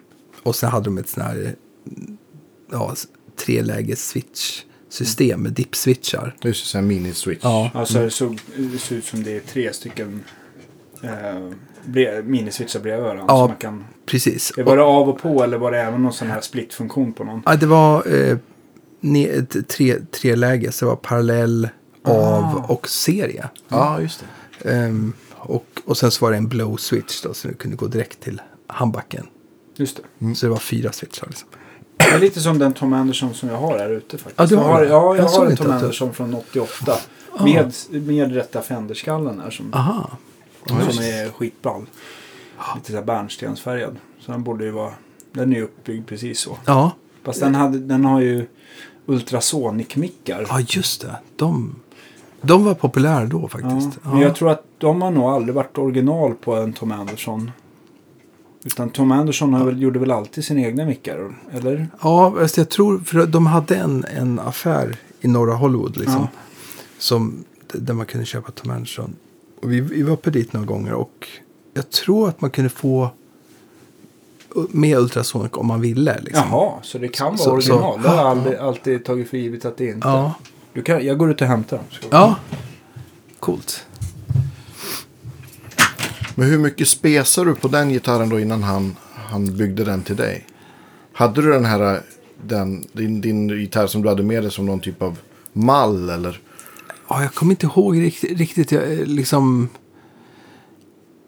han, vi pr- pratade ju liksom lite grann om vilken radius det skulle vara och Mm. sådär. Och Jag vill ha ganska platt liksom. Just det.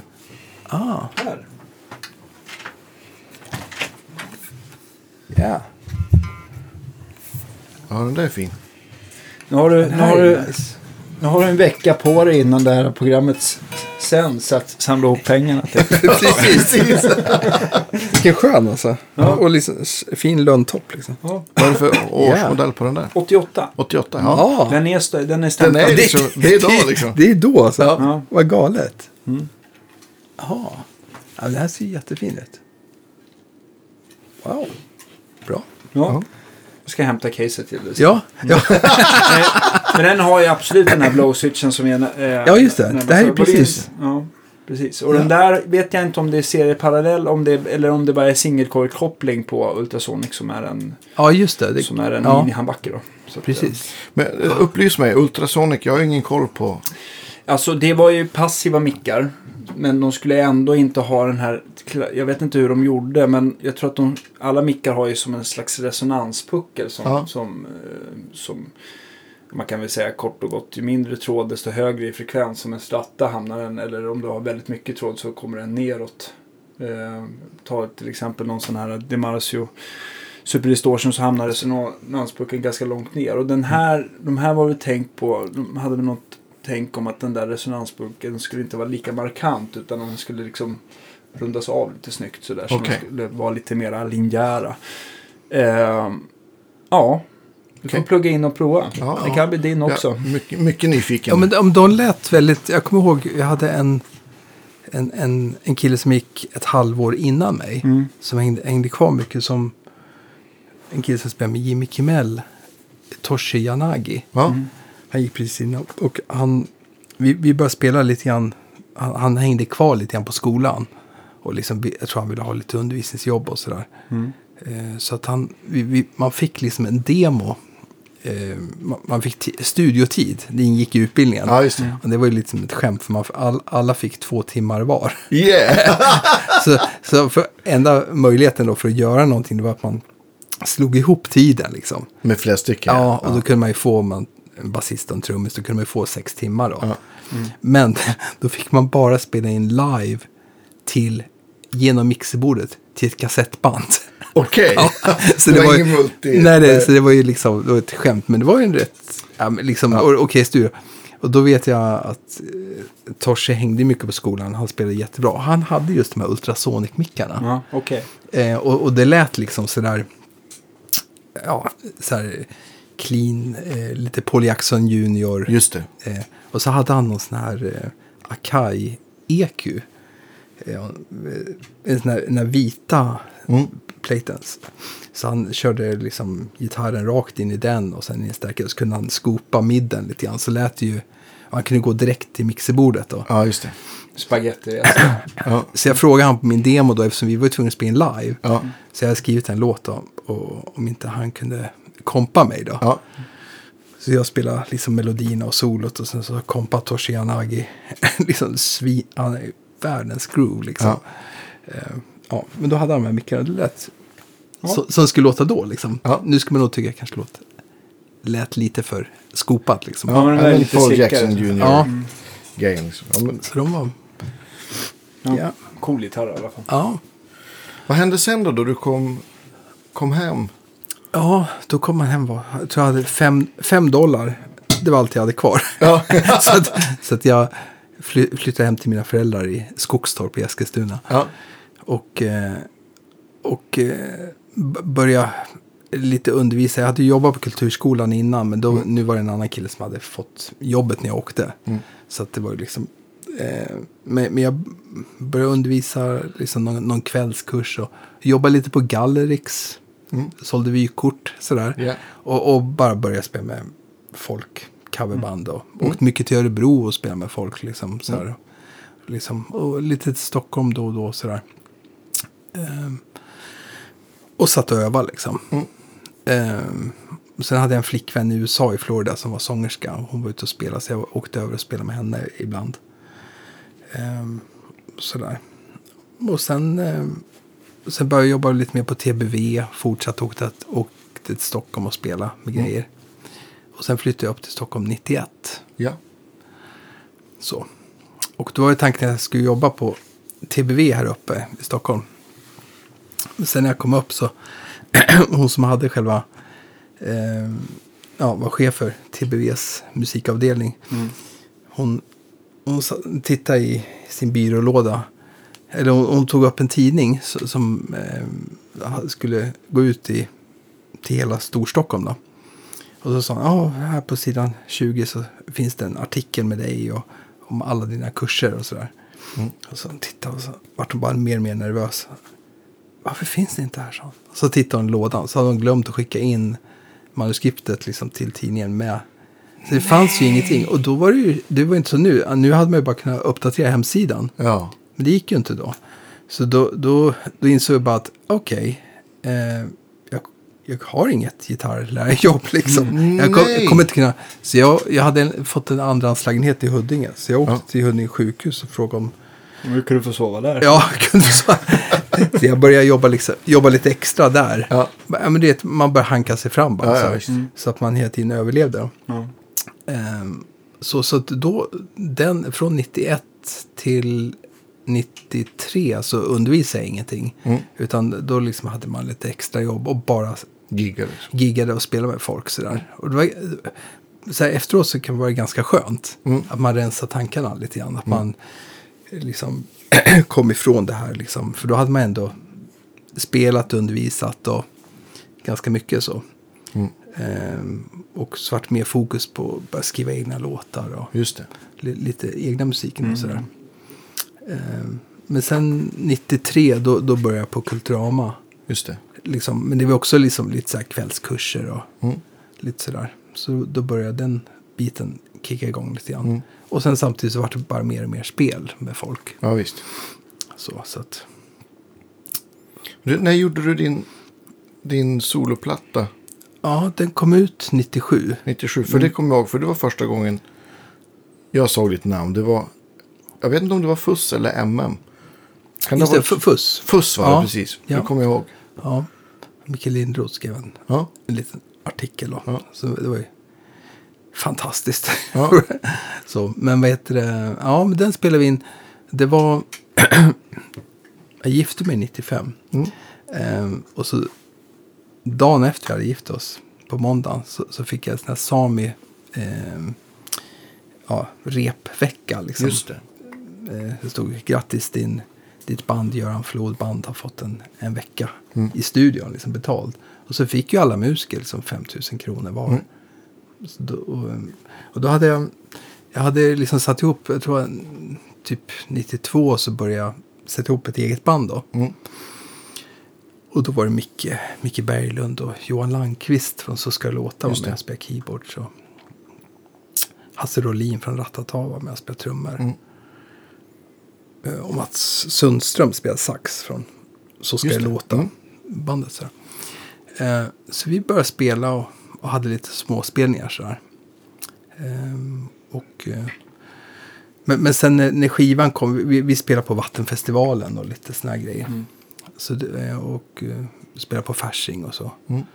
så men, men sen när vi satte upp plattan, då hade vi, hade vi spelat och bandet började falla sönder lite grann. Så då, då, då tog vi in Mats Öberg. Som spelade keyboards. Mm. Och det var ju riktigt lyft liksom. Geni. Ja, ja, verkligen. Det var nästan, nästan chock. För Micke hade spelat med honom innan. Ja. Eh, och jag gjorde i ordning en lista på liksom, vilka jag ville ha med helst. Mm. Och lite keyboardister. Och han låg ju liksom över. Så, så, jag, så mycket fram. Vilka, vem ska vi ha på keyboard? Och så, där. så då sa jag Mats Öberg vore ju fantastiskt. Men jag känner ju inte honom. Men- jag känner honom, sa han. Ring honom sådär. Så jag ringde honom. Och, och han var ju på liksom. Mm. Men just första repet, vi repade, vi repade bara två gånger innan vi spelade in skivan. Eh, då kunde ju han låtarna bättre än vad jag kunde. Ja. Det var ju, och jag vet jag åkte hem och frågade, eh, eller jag åkte hem till Mats och skulle hämta honom. Hämta hans keyboard så här. Så frågade jag Mats, liksom, för jag hade gjort ganska seriösa demos liksom och skrivit ut väldigt mycket och så. Så frågade han liksom, men ja, kan du låtarna? Ja. För jag hade aldrig spelat med någon som var blind. Liksom, sådär. Så jag visste inte hur det var. Liksom. Och han sa, ja, jag har inte spelat igenom dem. Jo, en låt, sa han. Jag, jag spelade in den. Jag spelade bara igenom melodin. Jag vill bara kolla att jag hörde rätt, sa han. Och då, då var jag riktigt orolig. och tänkte, det här kommer ju inte gå. Och sen när vi började spela så, ja, det var, Ja. det var bara löjligt liksom. Mm. Då insåg man, ja, men om det var någon basgång som Micke frågade, men hur tänkte du här Göran? Hur var det på inspelningen? Då, då kunde Mats bara, ja men så här spelar du på inspelningen. Så spelar han bara Ja, ja, basgången. Ja. Man, man stod bara häpna. Det var nästan man glömde bort att spela Spela. själv. Ja, liksom, det var nästan, man träffar någon som har en sån begåvning. Ja, Liksom. visst. För, ja, men han, jag brukar vara försiktig och säga att folk är geni, men han är ju geni. Ja, liksom. men han kan man faktiskt säga det om. Ja, det, det, det är liksom... Jag håller med. Men det, i hans fall så är Ja. det berättigat. Som, men, men det var kul. Det var ju Lasse Samuelsson som den gav ut plattan sen. Då, Just det. På sitt lilla Four Leaf Clover. Mm. Så. Och så här, den, den spreds ju lite i Europa och Mm. i Japan. Ja, kul. Så det var ju kul, så där tyckte man var roligt. Ehm, Men det är ju ändå så här jazzsiffror. För, för så är det ju med Ja. sådana skivor. Trycks upp vid 1000 ex och väldigt många finns kvar. Liksom. Ja. Ja. Men det var ju jättekul att få göra en skiva. Mm. Verkligen. Vad, vad hände efter soloskivan där? Eller parallellt? Vilka Ja. spelar du med? Ja, då, då hade jag börjat spela ganska mycket. Liksom. Det, det var lite parallella spår. Dels var jag ute mycket och spelade, jag spelade mycket gospel med eh, en kör som heter By Grace. Med da. Daniel Stenbeck. Fantastisk så här, gospel. Pianist som spelar mycket med Cindy Peters och folk. Och Samuel Ljungblad och sådär. Mm. Spelar med. Han, han startade en egen kör. så den var jag med och spelade något år. Och sen spelade jag åtta år med One Voice. Just det. Eh, och det, det var en kör eh, som var ute mycket på somrarna. Mm. Gjorde mycket så här parken-turnéer. Så vi, vi kompade liksom Victoria Tolstoy, Svante Turesson. Mm. Och så gjorde vi sån här, en sång för de hemlösa på TV3 Just det, det kommer varje jul. Och då, och då var det liksom... Eh, Clarence Clemons var med ett år. Det är tugg. Det är faktiskt ganska tungt. Ja. spela jullåtar med Clarence Clemons. Eh, ja, han kanske inte var i superform, men, Nej. men han var en otroligt sympatisk herre. Ja.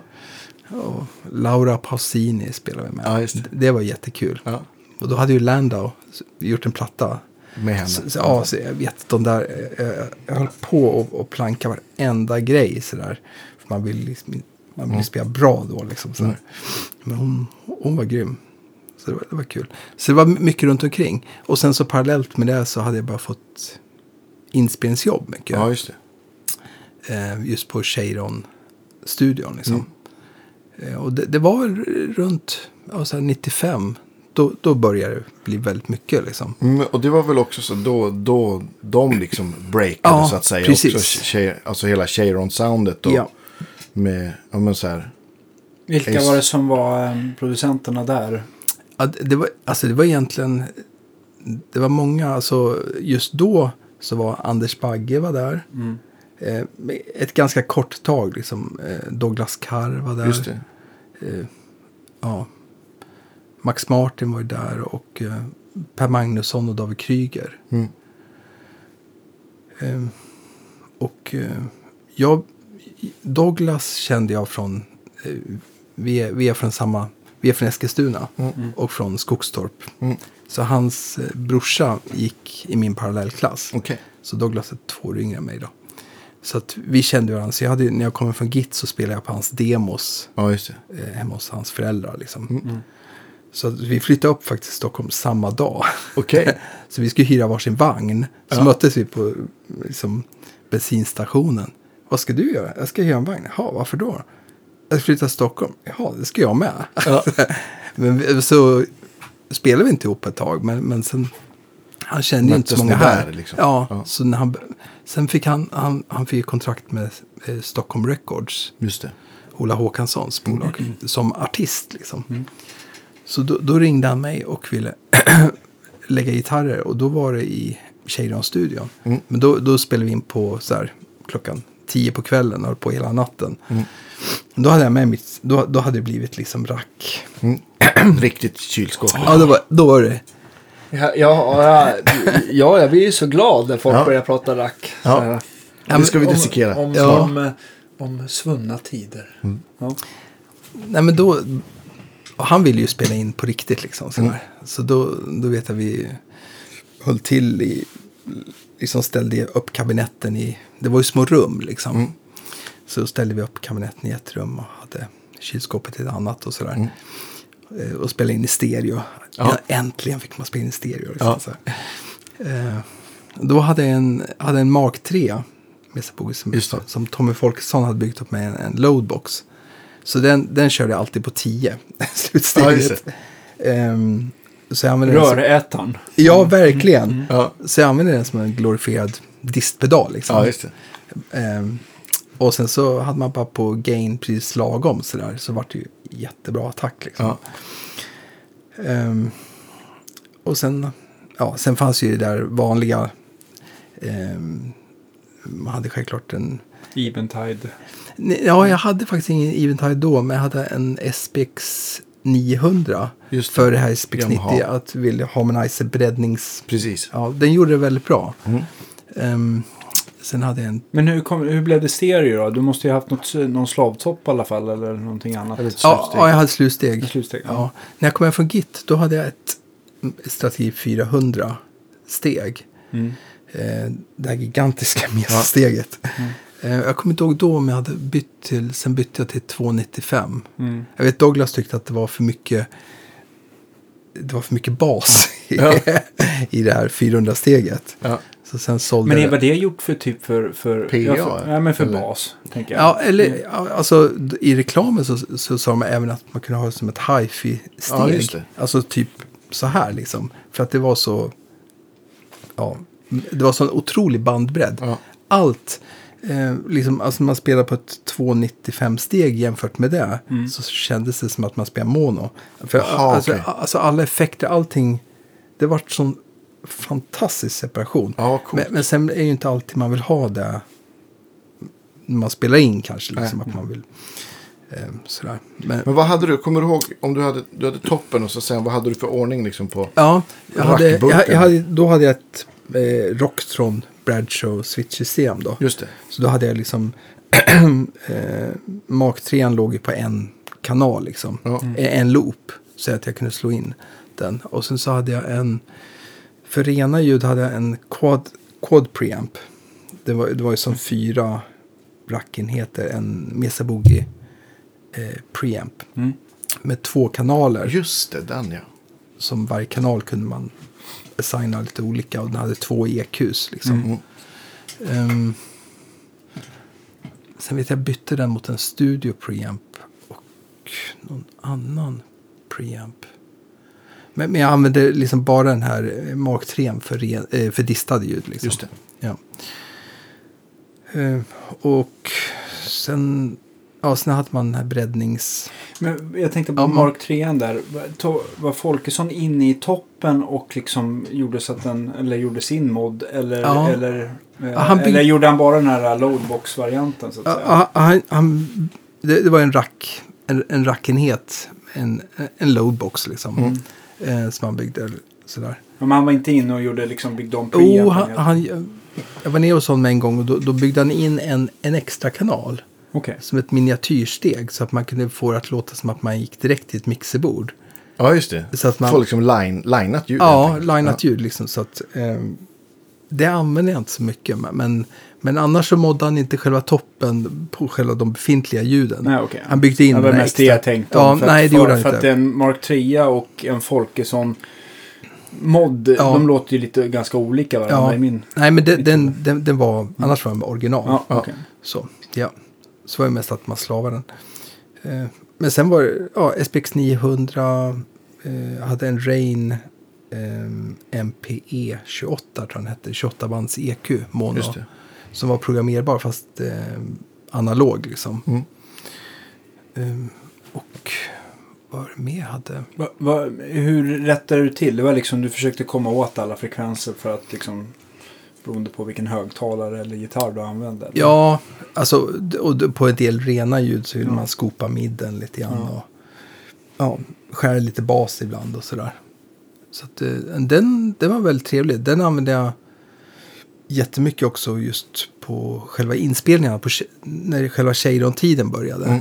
Alltså lite mer, för det, när Douglas gjorde sin soloplatta som sen faktiskt aldrig kom ut. Mm.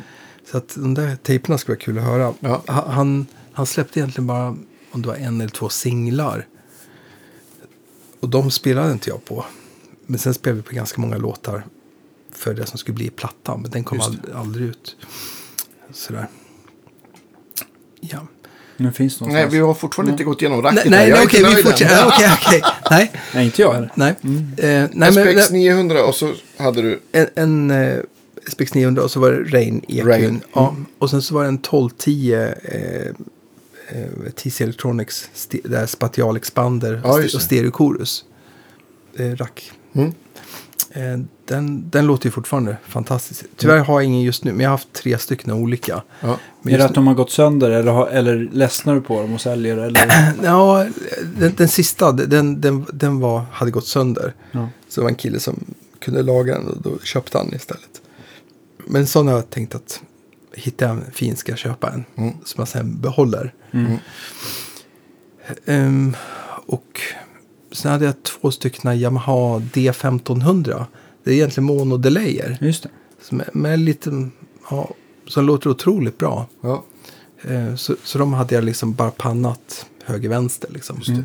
Men de, de var ju så här, väger ju 6,5 kilo styck liksom.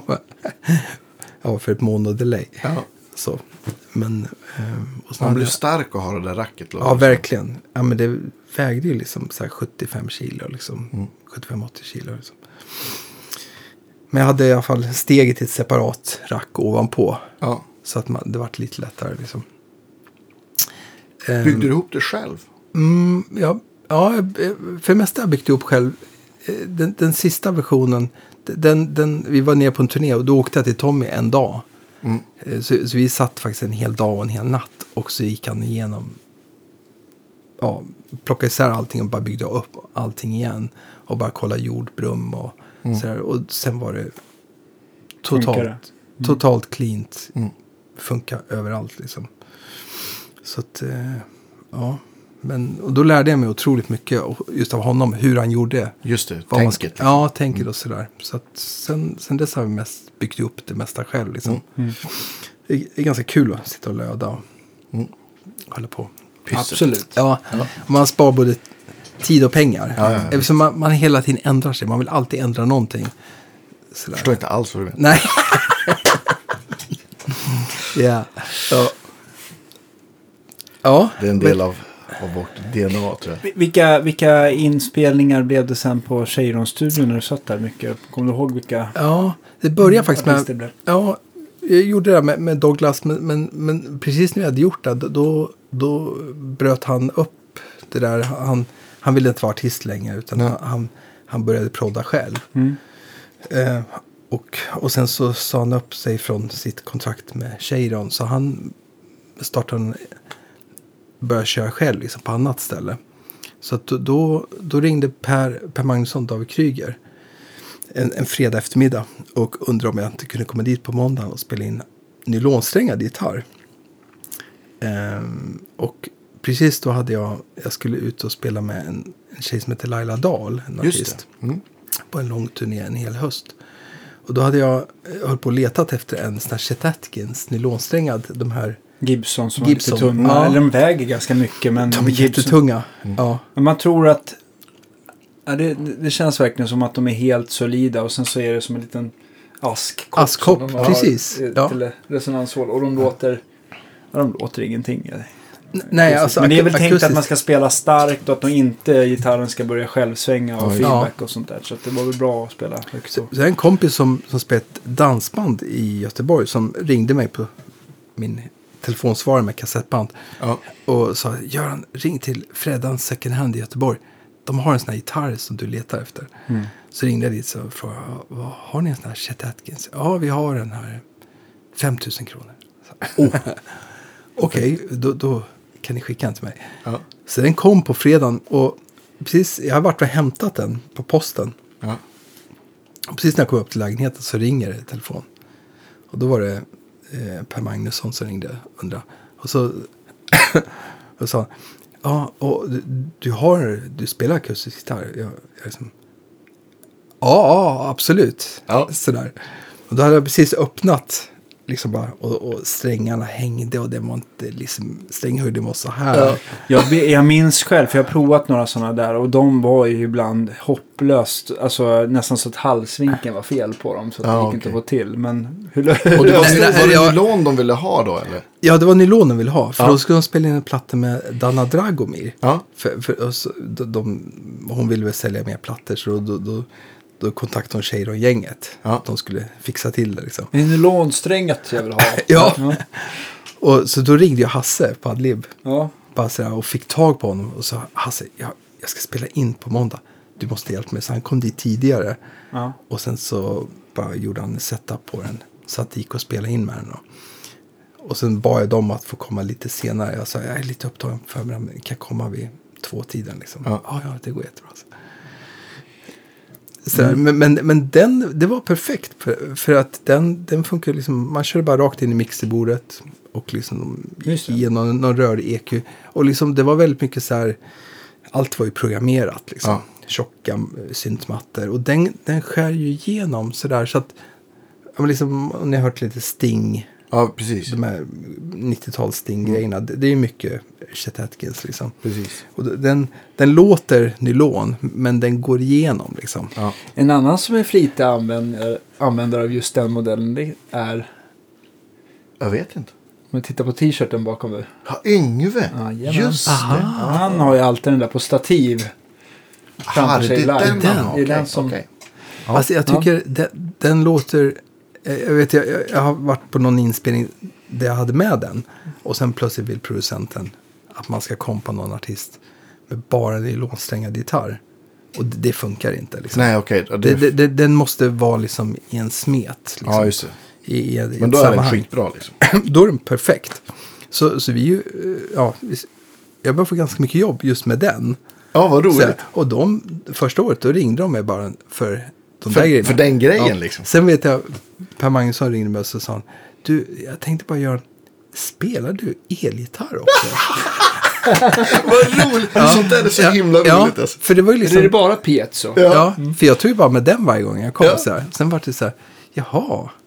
Så jag vet andra grejen, då, då var det, fanns en grupp som hette Sai, Just det. eh, jazz baklänges liksom. Ja. Som var ju Anna Nederdal och Billy Bolero. Mm. De hade en grupp.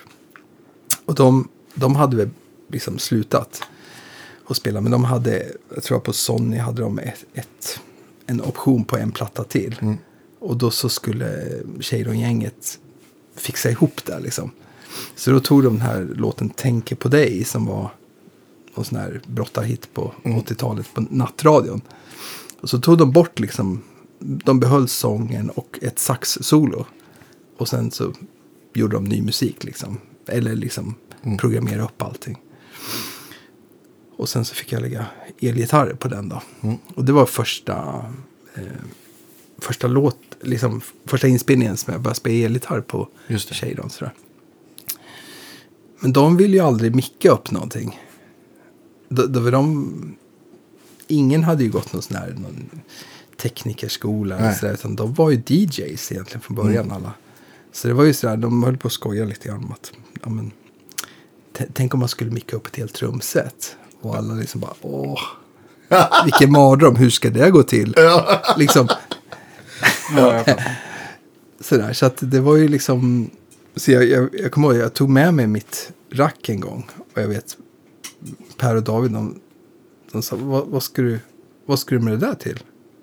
Nej, men jag tänkte vi kan micka upp på riktigt. De bara, nej, nej det kan vi inte göra. så det gjorde vi aldrig. Så Hur linear ni då? vi spelade, vi hade en, eh, de hade en basist som har spelat in där som hade en Dodd. Det, det, är- det är verkligen en eh, Beefet. Ja, just det. Pre- Ja, den- den Lindberg. sva- Ja, ja, den svarta. Ja. Ja. Eh, och Det är Lindbergs sound. Ja, den här vill vi att vi använder som. Så, här. så jag gick och köpte en sån Ja. till gången efter. Sen hade jag den ja, på alla inspelningar. Den, och, eller först en Wawa. Ja. Och sen så in mesan rakt in i den på förlådan. Nej, ingen vesa. Och sen så gick jag bara till en Rain MP28 till EQn. ja, just det. Eh, och den hade ju balanserat ut liksom också. Och sen så gick vi in, ja, så fick de en signal. Jag tror de gick i någon rörkompressor. De hade ju alltid, de hade alltid, Dennis Pop köpte ju alltid nya grejer och ställde dit. Bra, bra, pengar var ju ingen, Nej. inga problem så att säga. Nej. då. Så att, ja. Så att det var ju liksom, det var ju direkt in i bordet jämt liksom. Ja. Så att säga. Så att, Men eh, för distade ljud, det var det Nej, men det var inga att- distade. Nej. Vi spelade aldrig in distat. Nej, men det var ju liksom, det var inga solon liksom. Nej. Det var, det var bara när jag tänker på dig, då- då, då är det lite, jag spelar fills liksom. Ja. På lite ställen och lite sådär med, med rent ljud. Men det var ju aldrig några solon. Ja men liksom, tänk dig själv, Backstreet Boys, det är inga solon. Nej. Eller då, live kan det ju vara det. Men, men, men på inspelningen var det, det var ju kompgitarr liksom. Sådär. Vilka produktioner blev det då? Ja, det var... Då, då gjorde vi... ja, det var Sai. Det var liksom bara en låt som var en option på, på, på en, platta. Sen när den kom ut. Då stod det Guitars, Billy Bolero. Nej! Så Det var det, på Sami också eller? nej, Nej. för jag har kollat upp det. Så ja. Samuel stod rätt. Och det var ju han... De kunde ju inte göra annat för han var ju... Han var ju 50% av gruppen, han spelade ju gitarr. Ja. sådär. Så det fick man ju... Det, det var ju första så här... Första låten som kom ut, den kom ut innan Dana Dragomir. Så jag, Ja, det. jag vet, jag sprang iväg och köpte den där plattan och så Ja. öppnade den. Så, Nej! och det vet jag, jag var bara så här. Men, Men, sen lyssnade du och så hörde du att jag hörde att det var liksom. mina ja. gitarrer. Så att, ja. Men cred fick du inte. Nej. Förrän idag. Ja, precis. Men, eh, nej, men sen vart det, efter det så spelade vi in Didis, eh, Didis första platta. Didi Lopez. Eh, och hon hade ju en ja, lite brottarhit som hette Party. Mm. Så, så den, den spelade jag kompgitarr på. Eh, Wawa Mm. gitarr. Och eh, den var lite kul. Vi, hade, vi var, var nygift då. Och ZTV var ju stort då. Ja. Och jag hade just inte hört den där låten. Tänkte inte någonting på det. Sen var det en, en dag när vi satt och fika, jag och min fru. Och så sa men Göran, spela inte, var inte du iväg och spela in med någon som heter Didi? Så han, jo, vänta, så jag gick och tittade i min almanacka liksom, och kollade. Liksom, jag brukar skriva upp vilka man får betalt av. Så Ja, där, liksom, så här, och så vilken artist det var. Så skrev jag, ja, Didi. Och så nästa gång en kompis satt, till, satt jag och lyssnade på den. Det är ju jag som spelar. För då på videon så var det en, en kille som sprang runt utan... Eh, var bara överkropp och spelade, Ja. spelade gitarr så här. Och jag har hört det. Jag har inte tänkt på att det var jag som Det spelade. var roligt. Så, eh, ja okej. Just det. ja. Men sen, sen gjorde vi andra plattan och då, då tror jag spelade på ja, till 80% av låtarna. Mm. Det, det som var gitarr liksom. Så då började det bli ganska mycket liksom, ja, de jobbade på liksom. Mm. Och då fick vi jobba på dagarna och de hade köpt nya bilar. Och Ja, just man, man märkte liksom, det började gå bra för studion liksom. Ja. Det var, jag tänker Backstreet Boys, det måste ha varit där någonstans också. Mitten, Ja. slutet 90 som det. Och Britney såklart liksom. Ja, jag spelar inte på Britney. Nej. Men, men jag, spelar på Backstreets Back. Det är coolt. Ja, Det måste ju ha blivit en samislant. ja. Fast egentligen inte. För att jag spelar på Asien-versionen. Jaha, okej. Ehm, ja, Ja. så att jag, faktiskt, jag kollade igår. För jag vet, du, Ja. du sa att du kanske kan sätta ihop en liten Spotify-lista. Ja. Så jag höll på att leta. Men den finns inte på... Jag spelar på en låt som heter Missing You. Ja. Och den finns med på eh, Asien-versionen. Okej. Och eh, Sami på den tiden hade inga avtal. De hade någon sån där kan det BC-avtal. Så det var att de, det. som spelades i Asien, de bytte pengar. Eh, Ja, jag fattar. så att liksom om, om jag hade spelat in eh, en del stålar i Japan så att säga. Så eh, fick inte jag det personligen utan det skickades till Sami. Och så fick alla som fick lite Sami-pengar fick någon promille mer. Mm. Liksom. Så att det, så man så här, delar med sig istället. Liksom. Så, att, så det var ju många av de här grejerna som, som, som mest var där. Liksom. Mm. Men, eh, men jag har skivan hemma i alla fall. Ja. Den finns på YouTube men, men inte på Spotify. Ja. Så. Men, men den gjorde vi i den vevan också. Mm. Sådär. Och det var ju kul. För, och jag, det sjuka var att eh, alltså jag lyssnade ju inte på de där låtarna alltså privat sådär. Nej. Utan jag satt ju och skrev mina fusion-låtar och, och var ute och spelade med andra grejer. Och så. Ja, man, man har ju fullt upp med det. Så jag visste inte vilka Backstreet Boys var. Nej. Så, så att när, när vi, de sa ja det är Backstreet Boys, okej Backstreet Boys. Och sen så var vi och spelade in. Och sen när de, började, när de spelade upp låten vi skulle spela så tänkte jag jävlar det här låter ju jättebra. Och jag tänkte att det är något förortsband, Backstreet Boys, något svenskt liksom sådär med lite Ja. latinobrytning sådär. Ja. Men det lät ju svinbra liksom. Eh, så jag, jag ringde min frus syster när jag kom hem som var, var 17 år då. Ja. Och frågade, du, du som har koll, vilka är Backstreet Boys? så då förstår jag, jaha, ja, men det är en ganska, det är en rätt stor grej. Liksom. Ja. Det går helt okej. Det går Ja. helt okej för dem. Ja. Sådär. Men Hur sen, ja. f- fortsätt, vad hände sen? Efter?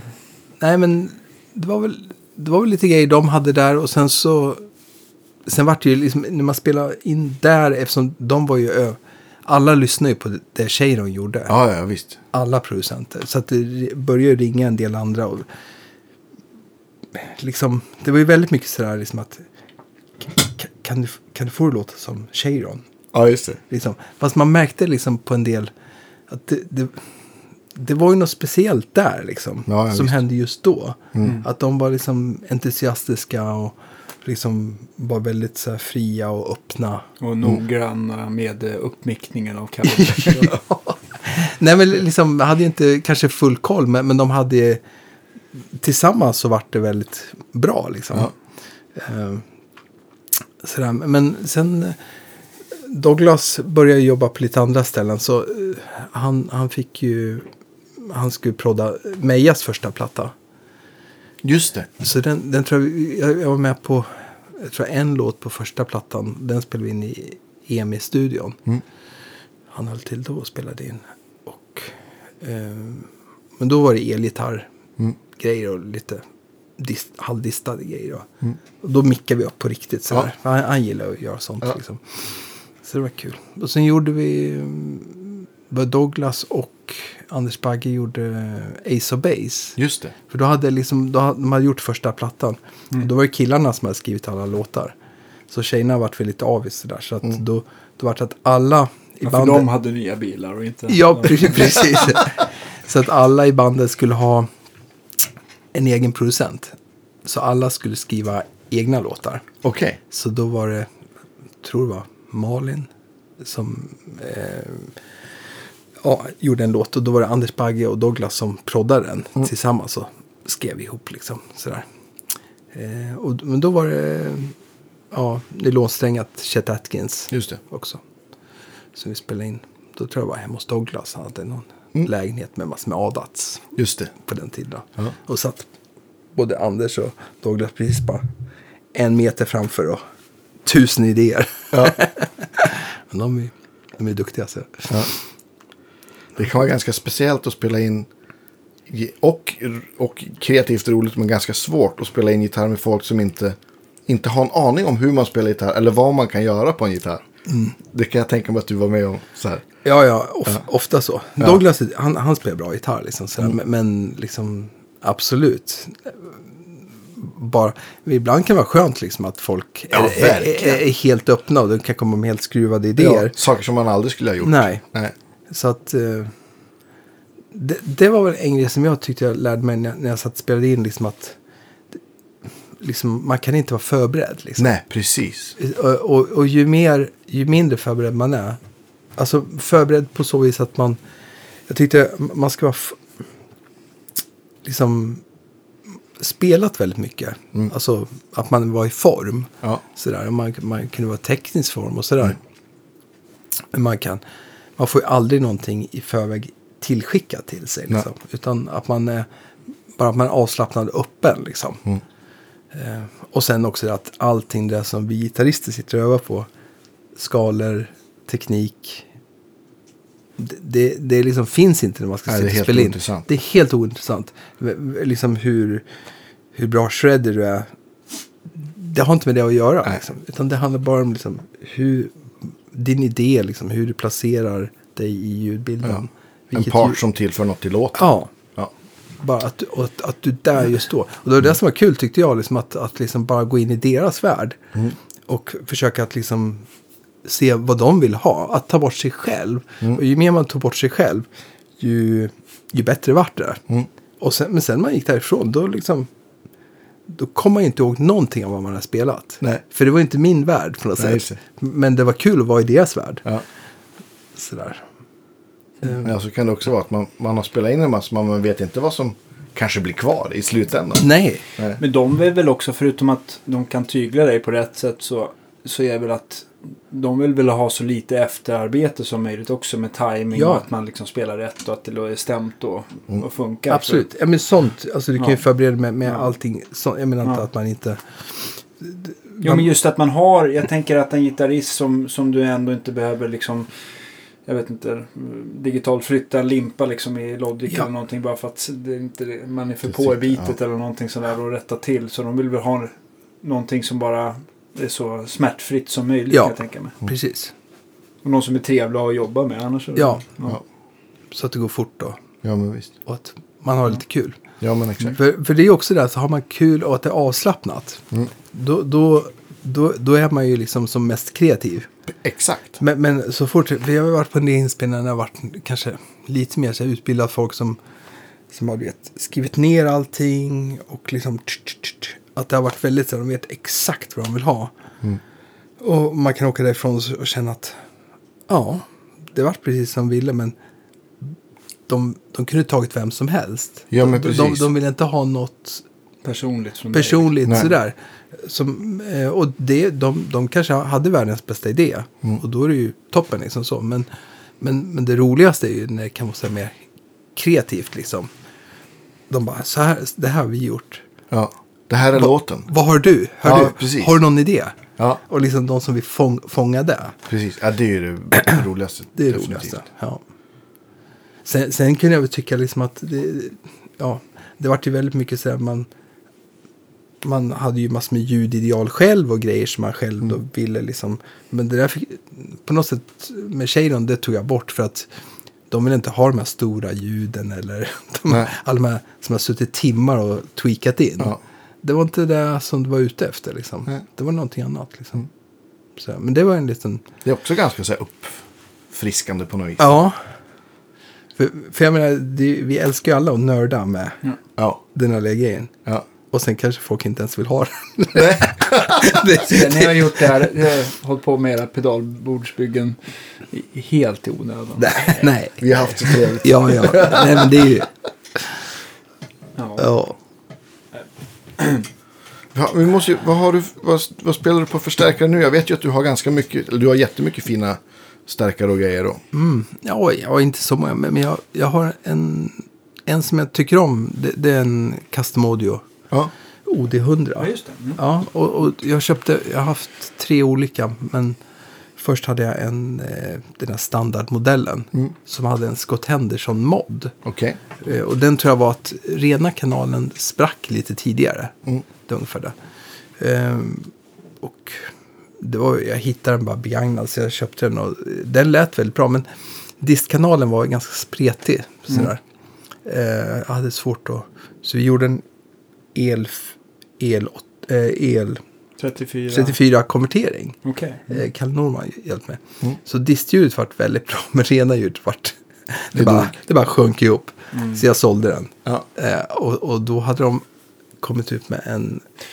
Om man Ja, bara, jag kan ju gissa själv vad, hur, varför det blev bra och dåligt. Men, Ja. men eh, om man liksom för folk som inte har gjort den där konverteringen i sin stärkare. Ni får gärna gå tillbaka och lyssna på vårt rör slutstegsförstärkartest. Som Mm. vi har spelat in för mm, något år sedan. Eller var. Förra sommaren. Eh, men där, det blev väl så misstänker jag att med L34 så rundar av lite, lite av den här diskanten och taggigheten så att eh, överstyrningen lät liksom inte lika stickigt.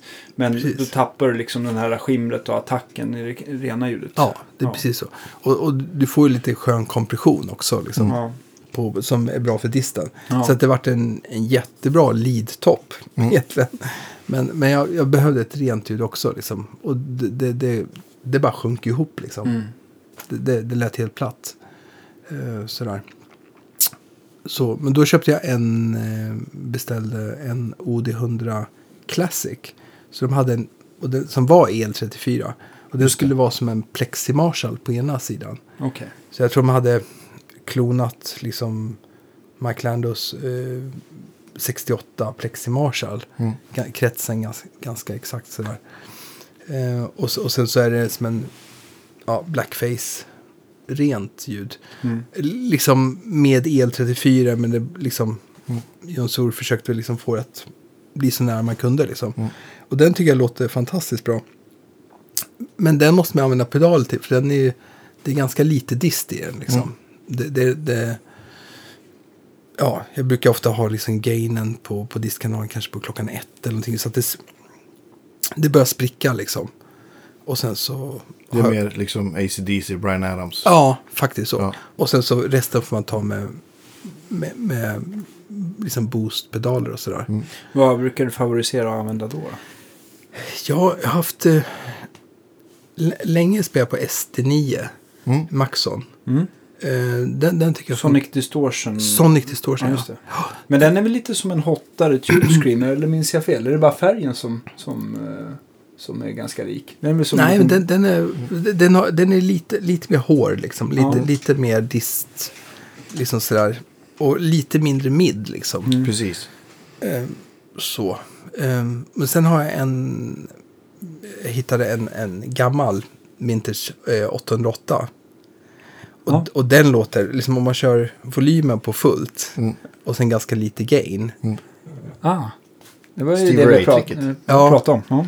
Ja, Det, det, det, och då kommer den här kompressionen. Ja, Och visst. man får allting. Och det är inte så mycket dist liksom. Men det, det sjunger liksom. Ja. Det är som att det blir någon sorts kontakt Är med det, en- är det en Maxon eller en Nej, det, det, Ibanez? det är Ibanez. Ja. Alltså, Eh, den och den var gamla. riktigt gammal också. Ja, just. och den har till och med det här R-et i Ja, mitten. Ja. så, och den kör jag bara på batteri liksom. Ja. Så det, den har jag, jag har aldrig satt på den på något bord utan jag har den bara hemma. När man, eller, liksom, eller i studion när man ska spela Ja. in. Mm. Just det. Och Så den där- hade, de hade väl mini-tele-jack också för, för strömförsörjning Ja, just det. också. Där. som Ja. bökar till det ibland. Ja, hur, hur blir det då? då? Då blir det... Jag tror att, att det är... Nej, jag vet inte. Kan det vara centerpositiv på tippen där? Jag tror det. Ja. Okej. Ju- Så att, men, finns- men det är ofta så brukar ju de här kablarna som följer med vara te- alltså det brukar bli rätt med Ja. vanliga så att man behöver liksom inte ha mer än ja ehm, den vänder på det på något sätt där. Mm. Från Ja. eh, centrum negativ till centrum positiv. Men jag är osäker. Jag är Ja. så sällan. Men vad, om du Du- jämför, om, du, om man tänker skillnaden mellan SD9 är att den är lite mer distad och komprimerad. Tänk om du stackar in i, i diskkanalen nu på din server Ja. som vi pratade om. Mm. Eh, Om, om man tog med 808. Ja, precis. Ja, jag, tycker det, det, det blir en lite skönare... Det, det är som att man får en annan kontakt liksom, lite med stärkan. Det, det lever lite annorlunda tycker Ja. jag. Det är liksom... Det är någonting som händer med kompressionen också tycker jag. Just när man kör den där volymen på fullt. Liksom. Ja. Men det kan man göra på SD9 med. Köra den på fullt Mm. och dra ner. Eh, då närmar de sig lite grann. Så, men Tycker, upplever man som, det var så länge sedan jag provade en sån riktigt står sig. Men upplever man även som på Tube Screamer att det är som två skikt av, alltså en clean och ett distat lager sådär. ja, jag vet vad du menar. Mm. Inte, inte riktigt lika mycket som Nej. på, på... Jag störs inte så mycket. Många stör sig ju på det.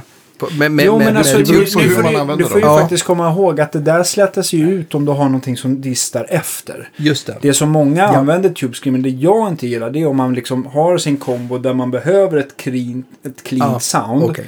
Ja. Och sen så ska du bara, nu ska jag ha någon liten så här spräckig blues overdrive på Ja. det rena. Det är då jag tycker det, Ja. det liksom inte funkar i min värld. För att den kapar lite för mycket botten och Mm. det blir det här skiktet. Men liksom som du använder att det ändå Ja. är lite hår i stärkan och sen så att det crunchar lite grann och sen så lägger man på den och den skottar väl på ganska mycket Ja, så det- att det, det- liksom styr över. då- Då, då- slätas ju det där bort. Liksom. Precis.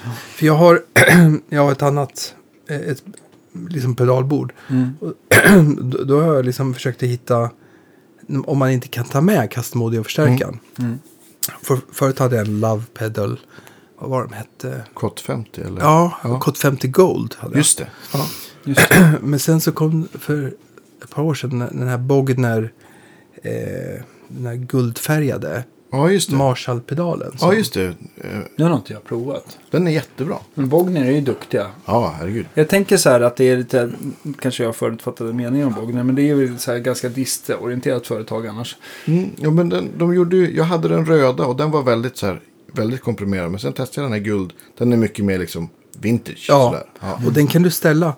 Eh, du kan ställa på liksom, i tre olika gainlägen. Mm. Liksom, eh, och om, om man ställer den på lägsta gainläget och drar ner gainen bara. Då är det, då är det helt cleant liksom. Mm. Och sen bara kan du höja det tills du känner det börjar spricka. Så då kan man ställa den så att den blir precis som custom audio. Att den spricker precis sådär lagom liksom. ja, just det. Så jag brukar ha den som en, en plexikanal liksom. Ja, just det. Eh, Så att, men, det finns ju jättemycket gain i den om man vill ha, använda den som en... För du kan gå till JCM 800 Mm. gainit liksom. Mm. På den, men, men den brukar ställa så. Och då kan man ju liksom spela på en ren Fender-stärkare. Mm. Och, Men boostar du den då på samma sätt med något eller? ja, och, ja, precis. Och nu sista åren så har jag haft en, en fullton Plimsoll. Just det. Just det. D- Ganska så- kul så här mittemellan fuss och dist kan man väl Ja, säga. den, den tycker jag är jättetrevlig. Liksom. Och den funkar jättebra att spela in i Bognan. Mm. Så att den, den svarar bra liksom. Eh, Men eh, ja, jag gillar att ha någonting efter. In, inte bara liksom en plimsoll rakt in i en Fender-stärkare. Nej. Men det blir, jag kan tänka mig att det, Det blir- spretar iväg lite Det blir lite bespretigt. Man får ihop midden lite grann. Och, och rundar av lite bas och Mm. sådär. Det enda som är jobbigt med pedalbord då, då måste man vill helst ha en switcher. Någonting som man kan lägga flera på samma. Ja, Så man bara gör ett tryck liksom. Ja. Ja. För annars då blir det som att man ha bra rent ljud. och Sen Klick, två, klick, klick. Ja, klick, klick, klick. Riverdance än en gång. Ja. Så just nu faktiskt, jag har ett eh, Bradshaw sån här, ja, som jag hittade ett, ett eh, custom beställt 12 loopars Ja. eh, rack då, Mm. eh, switch-system. men, men just nu ligger den ner.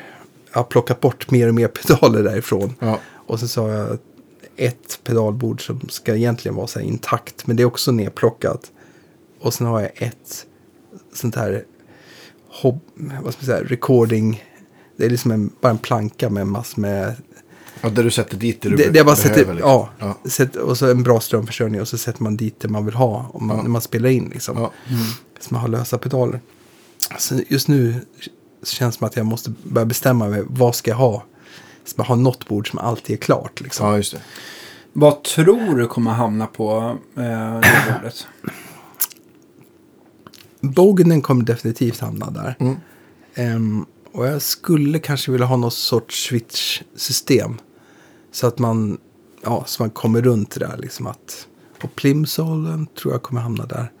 Och sen köpte jag en sån här eh, ultras, Ultrafonic, Ver-. Vertex, för några veckor sedan. Ja, det var sist vi sågs. på Ja. Disco. Ja. Just det. Men, men eh, för vi har ju provat en Vertex i något tidigare program. Den som Ja, men- Distortion. Ja, det var Dynamic Distortion. Det här är ju mer en Dumble-variant Ja. kan man väl säga. Det, liksom, ja, ver- verkligen.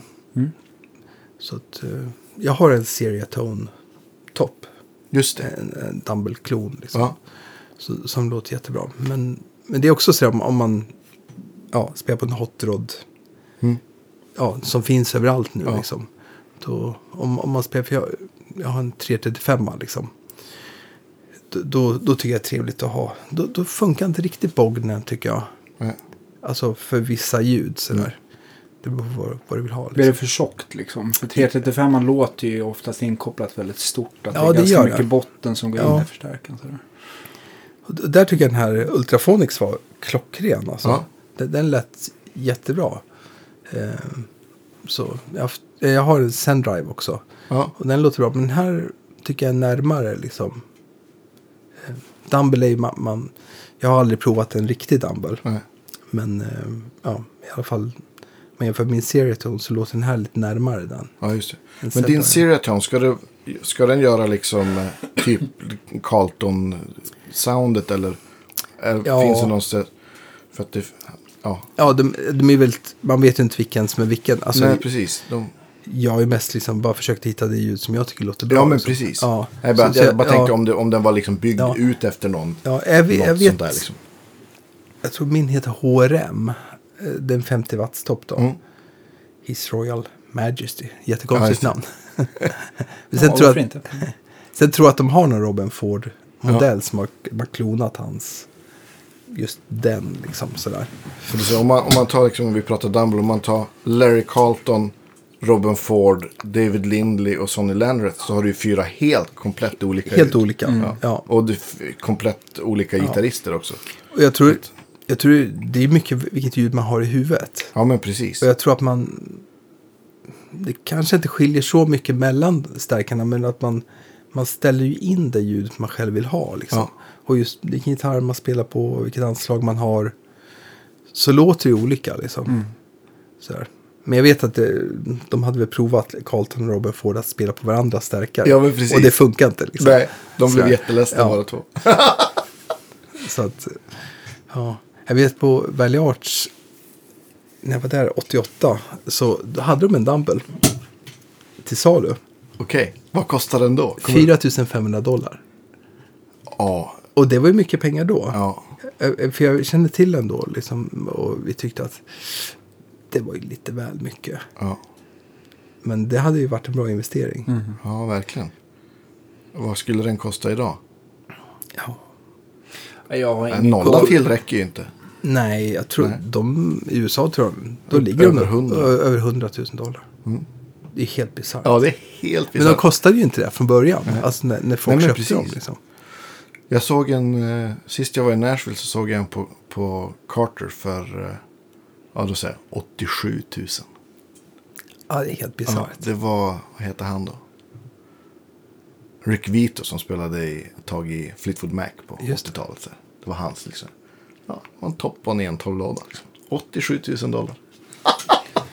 Ja, Ja, det kostar att ligga på topp. sagt. precis. Helt bisarrt. Ja. Hur, men, men jag tänkte på, du kör helst 335 i, Ja. idag eller? eller Ja, eller jag, jag Eller du har fortfarande... kvar din gamla fina... Sanchez. Ja. Ja. de, de, den är väl liksom...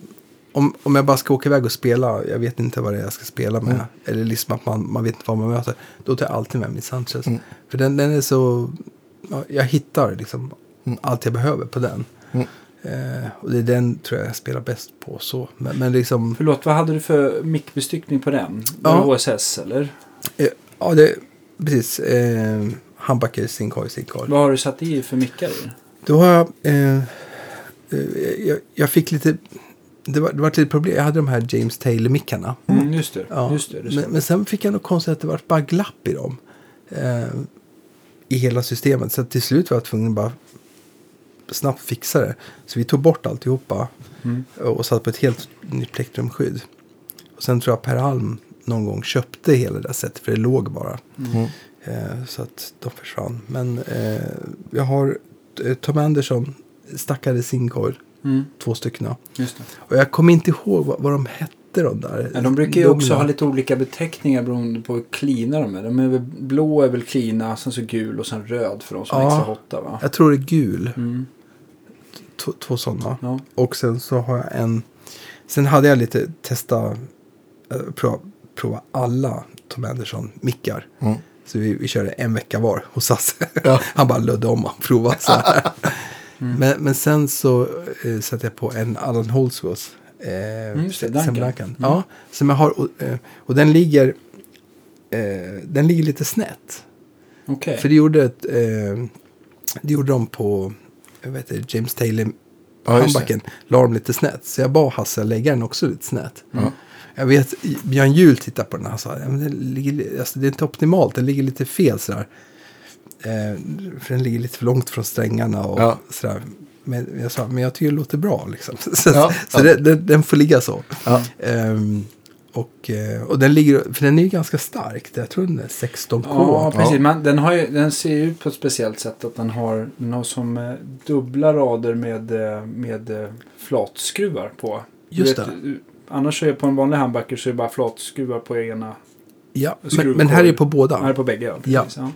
Och sen Men sen jag, så tror jag att det är någon, jag, vet, jag kommer inte ihåg om det är keramiskt eller om det är någon uh, Alnico 5 eller men, men Jag den tror det är- mäter nog ganska mycket jag för ja, det- jag tror det är 16. ja, som Ja, Jeff Beck ungefär. Ja. Mm. Eh, Kanske lite mer. men jag tror att den är...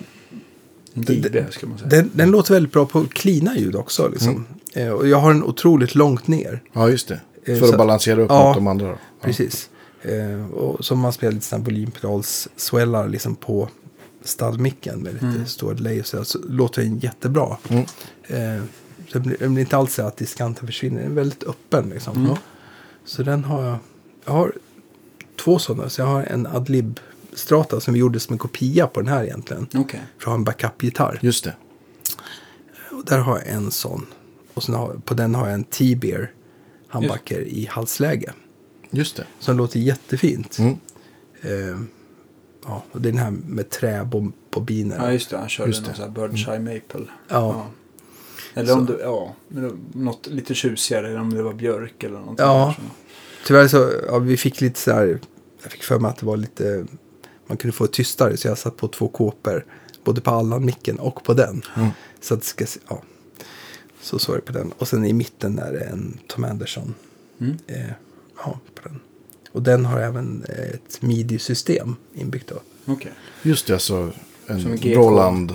Ja, Eller- Roland GK2 som, vi, som vi har byggt in i den gitarren. Just det. Eh, Så den är lite cool. Så den, just nu använder jag mest liksom för jag har, har sån här VG, en VG8 och en VG88. Ja, just det. Eh, lite sån här kul man vill spela liksom lite, Sitar eller? ja lite galna ljud liksom. Lite, så, och ändå inte få någon latency. För den trackar ju. Ja, precis. Eller så här 12-strängad gitarr som man Ja. bara lägger superlångt bak i mixen. Ja. Den låter ju inte autentisk. Eh, Verkligen inte. Nej. Så. Men, men i smeten så kan Ja. det låta väldigt bra. Mm. Så att, eh, den är lite kul. Tycker jag. Har du fortfarande så att du har så att du kan micka upp i din hemstudio sådär?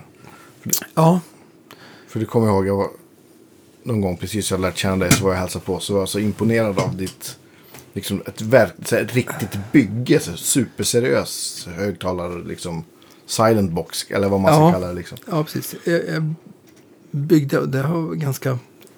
Det var väl efter plattan hade kommit ut. Mm. För vi gjorde lite pålägg och det var ganska dyrt liksom att hålla på och hyra studio för att sitta med en tekniker och göra gitarrpålägg liksom. Ja. Så då, då, jag vet jag fick en sån här, eh, Scott berättade lite när jag gick på Git att han hade lånat av Allan Holsworth en, en låda som Allan hade byggt. Med, som, som var med en, en mick inbyggd Ja, i en liten låda. Så, så då kunde han ju ställa in det precis som han ville hemma när han ställde in ljudet och sen så kunde han ta med den till studion. Liksom.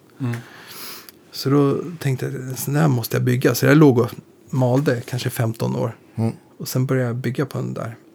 Så, eh, så först så hade jag tänkt att eh, Per Alm höll på att bygga en studio. Mm. Och han, så vi pratade mycket om det och då sa han, "Ja, men, jag har byggt min studio med telefonkataloger i väggarna. Så att han, han gjorde regler och så. Sen, sen la de in telefonkataloger. Okej. Och sen så satte på gips och sådär. Och det vart jättebra. Så tänkte jag det är ju superbra idé. Så min fru hon jobbar på ett företag, ett stort företag och då eh, så fick vi telefonkatalogerna därifrån. Så vi släpade hem 200 telefonkataloger. Och jag började bygga på det där, höll på ett halvår. Men jag insåg efter en vecka att det jag kommer aldrig kunna lyfta den här lådan. Nej. Och det, det vart alldeles 200 Ja, telefonkataloger. Ja. Nej, men det, det, det kommer aldrig gå det här. Liksom. det gick inte. Så, så då skippade jag.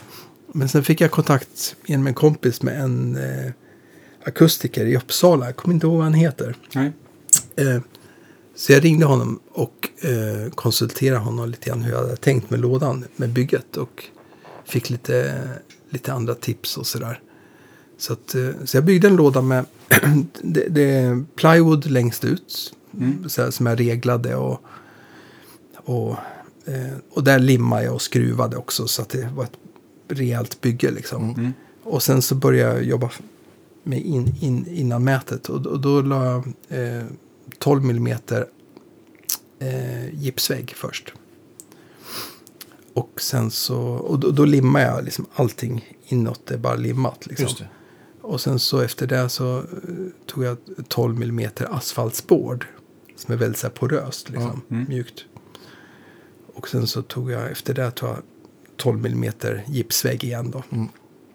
Och sen så 5 mm, eller 5 centimeter. Eh, Dämpning typ. ja, markisolering tror jag. Ja, just det. Så här rockwool. Det kanske man i marken i och för sig. Ja, lite tjockare rockwool. Liksom, Ja. så här, ja. Och, och sen så tog jag några plyschtyger och la, la in så det vart snyggt. Och sen har jag lagt bara lite sådana här hifi-dämpningar inuti. Liksom. Lite för vågor och sådär. Mm. så. Hur, vad mäter lådan? Hur stor är den? Ja, den är ehm, en och... Som en kista. Ja, ja men den är verkligen 1,20, 75, 65. Så den är ganska stor. Den väger 120 kilo. Ja. Så jag vet, vet Andreas, du, du skickade ett mail till mig. Ja. Du höll på med någon blues-inspelning. Eh, Ja. Då skrev jag, ja, jag vet att du har gjort en låda. Så jag kan låna den Ja. från inspelningen. Så då vet jag mitt svar till dig var så här. Det går jättebra Andreas. Tyvärr så har jag lite problem med min rygg. Lådan väger 120 kilo. Så var, så, här, du får gärna komma och hämta den med några vänner i helgen om du vill. Och så, jag avstår. skrev jag. Kommer ihåg det här. Ja, det var ganska kul. Ja. Ja. Vad, vad kom alla 200 kataloger till användning till då? Vi åkte till Tipperman. Okej, okej. Ja. ja, det är så här bisarrt. Men så har du satt Den lådan hade vägt Fruktansvärt. 500. Va, men vad, då har du mixtativ eller inbyggd mick och Ja, jag, då gjorde jag så att, att jag, jag gjorde den så att det var, finns ju ganska bra utrymme i den. Så Mm. att jag, jag gjorde det som ett, att jag kunde få in en Boogie 112-låda. Just det. Ah. Så jag har tre sådana lådor. En med en EV 12L, en med en Eminence Governor. Mm. Som är min favorit tror jag faktiskt. Och sen så en med eh, Vintage 30. Mm. Bra. Nu ska du faktiskt få... Eh, Ja. Vad är din uppfattning om de tre olika elementen? Om man utgår från Ja. 30 som de flesta ändå har hört Ja. sådär. eh, En Celestion som är inte allt för vass och har ganska mycket mellanregister så kan man i alla fall bara förklara lite av skillnaden mot dem. Eller, Det här är bara som jag uppfattar ja, ja. Ehm, tycker jag nog att Winters 30 är den som har... Den har li, lite...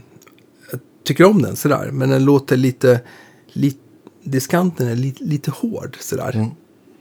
Det är inte ganska mycket låg diskant. Det är inte så här att man upplever att den sträcker sig jättelångt upp i Nej, frekvensbandet. precis. Men, men, att den har ganska mycket där runt 4, Ja, 4 Ja. kHz ungefär. det stämmer bra.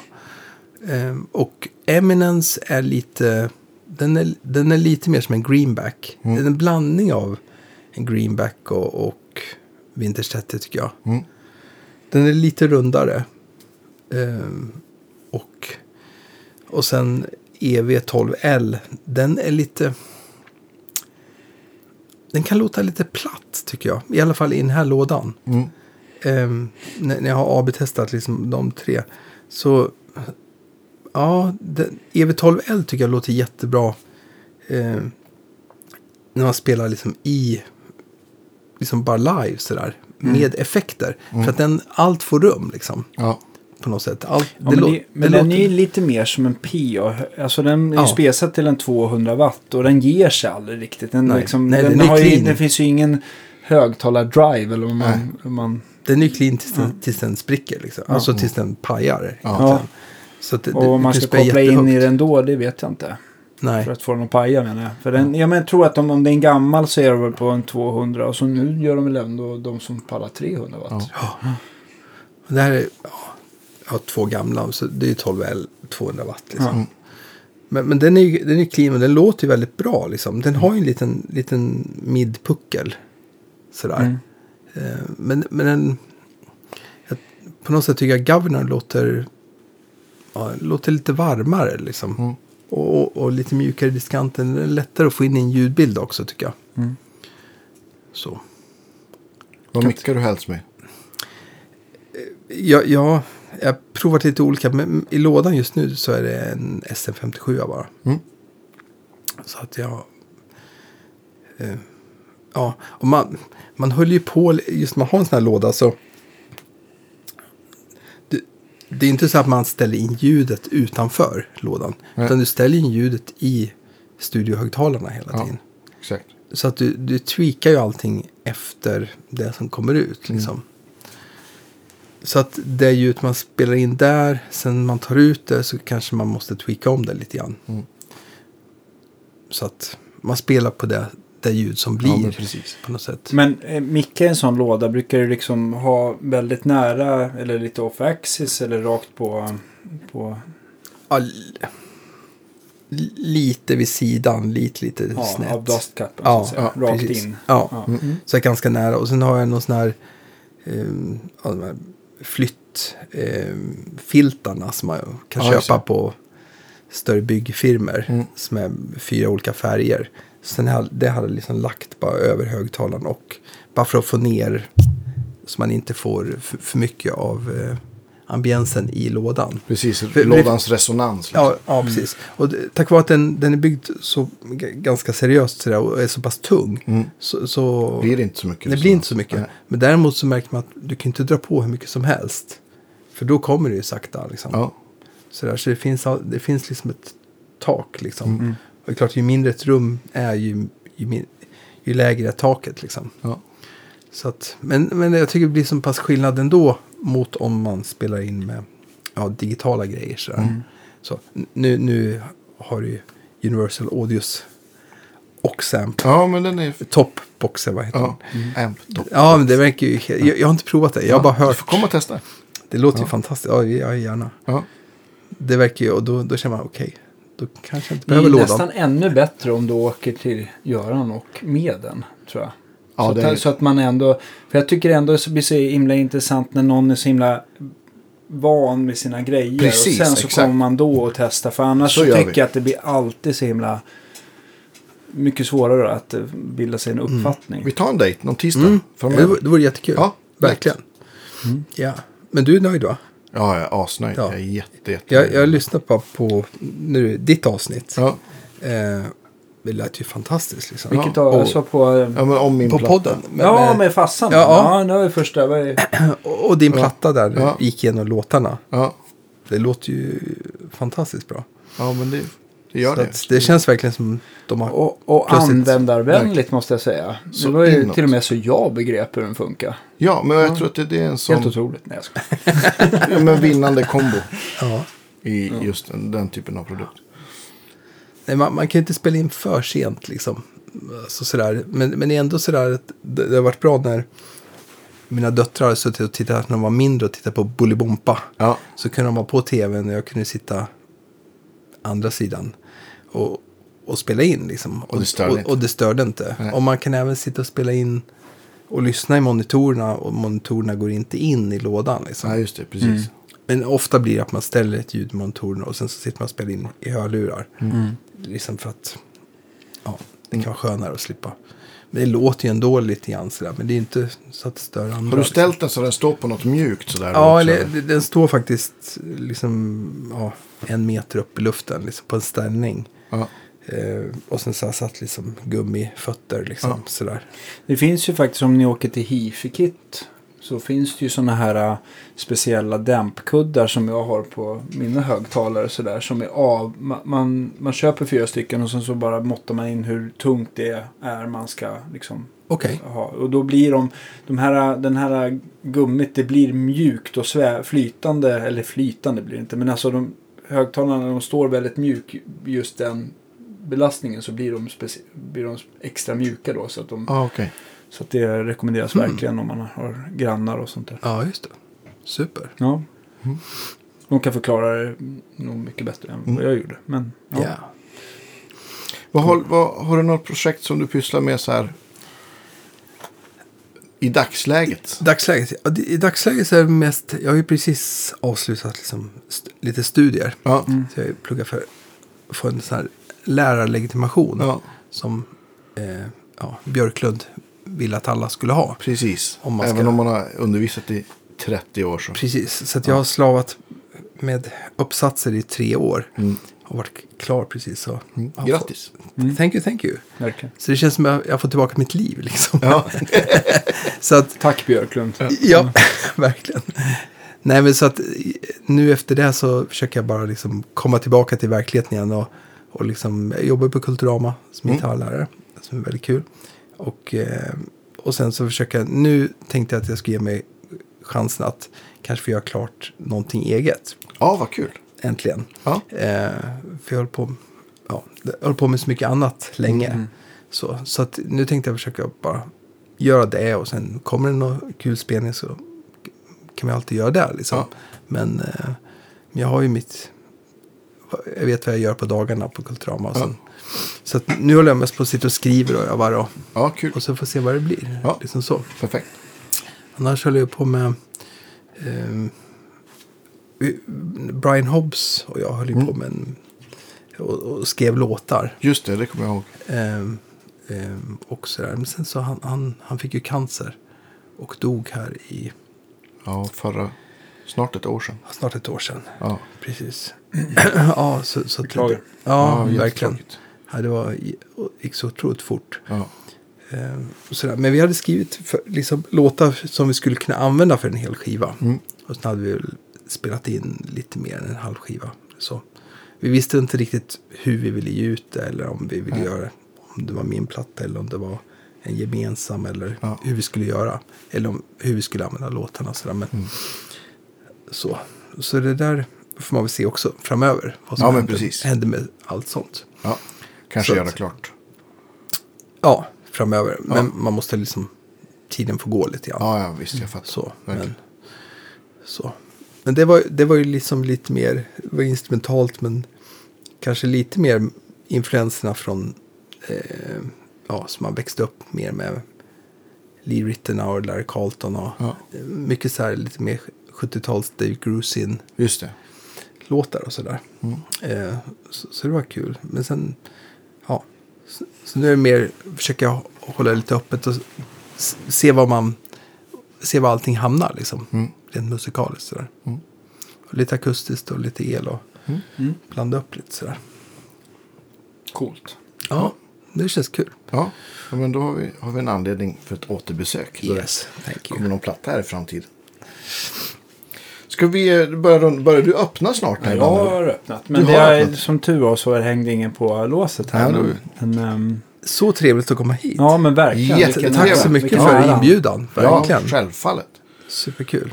Vi, eh, ja, stort tack för idag. Vi hörs igen om en absolut. vecka.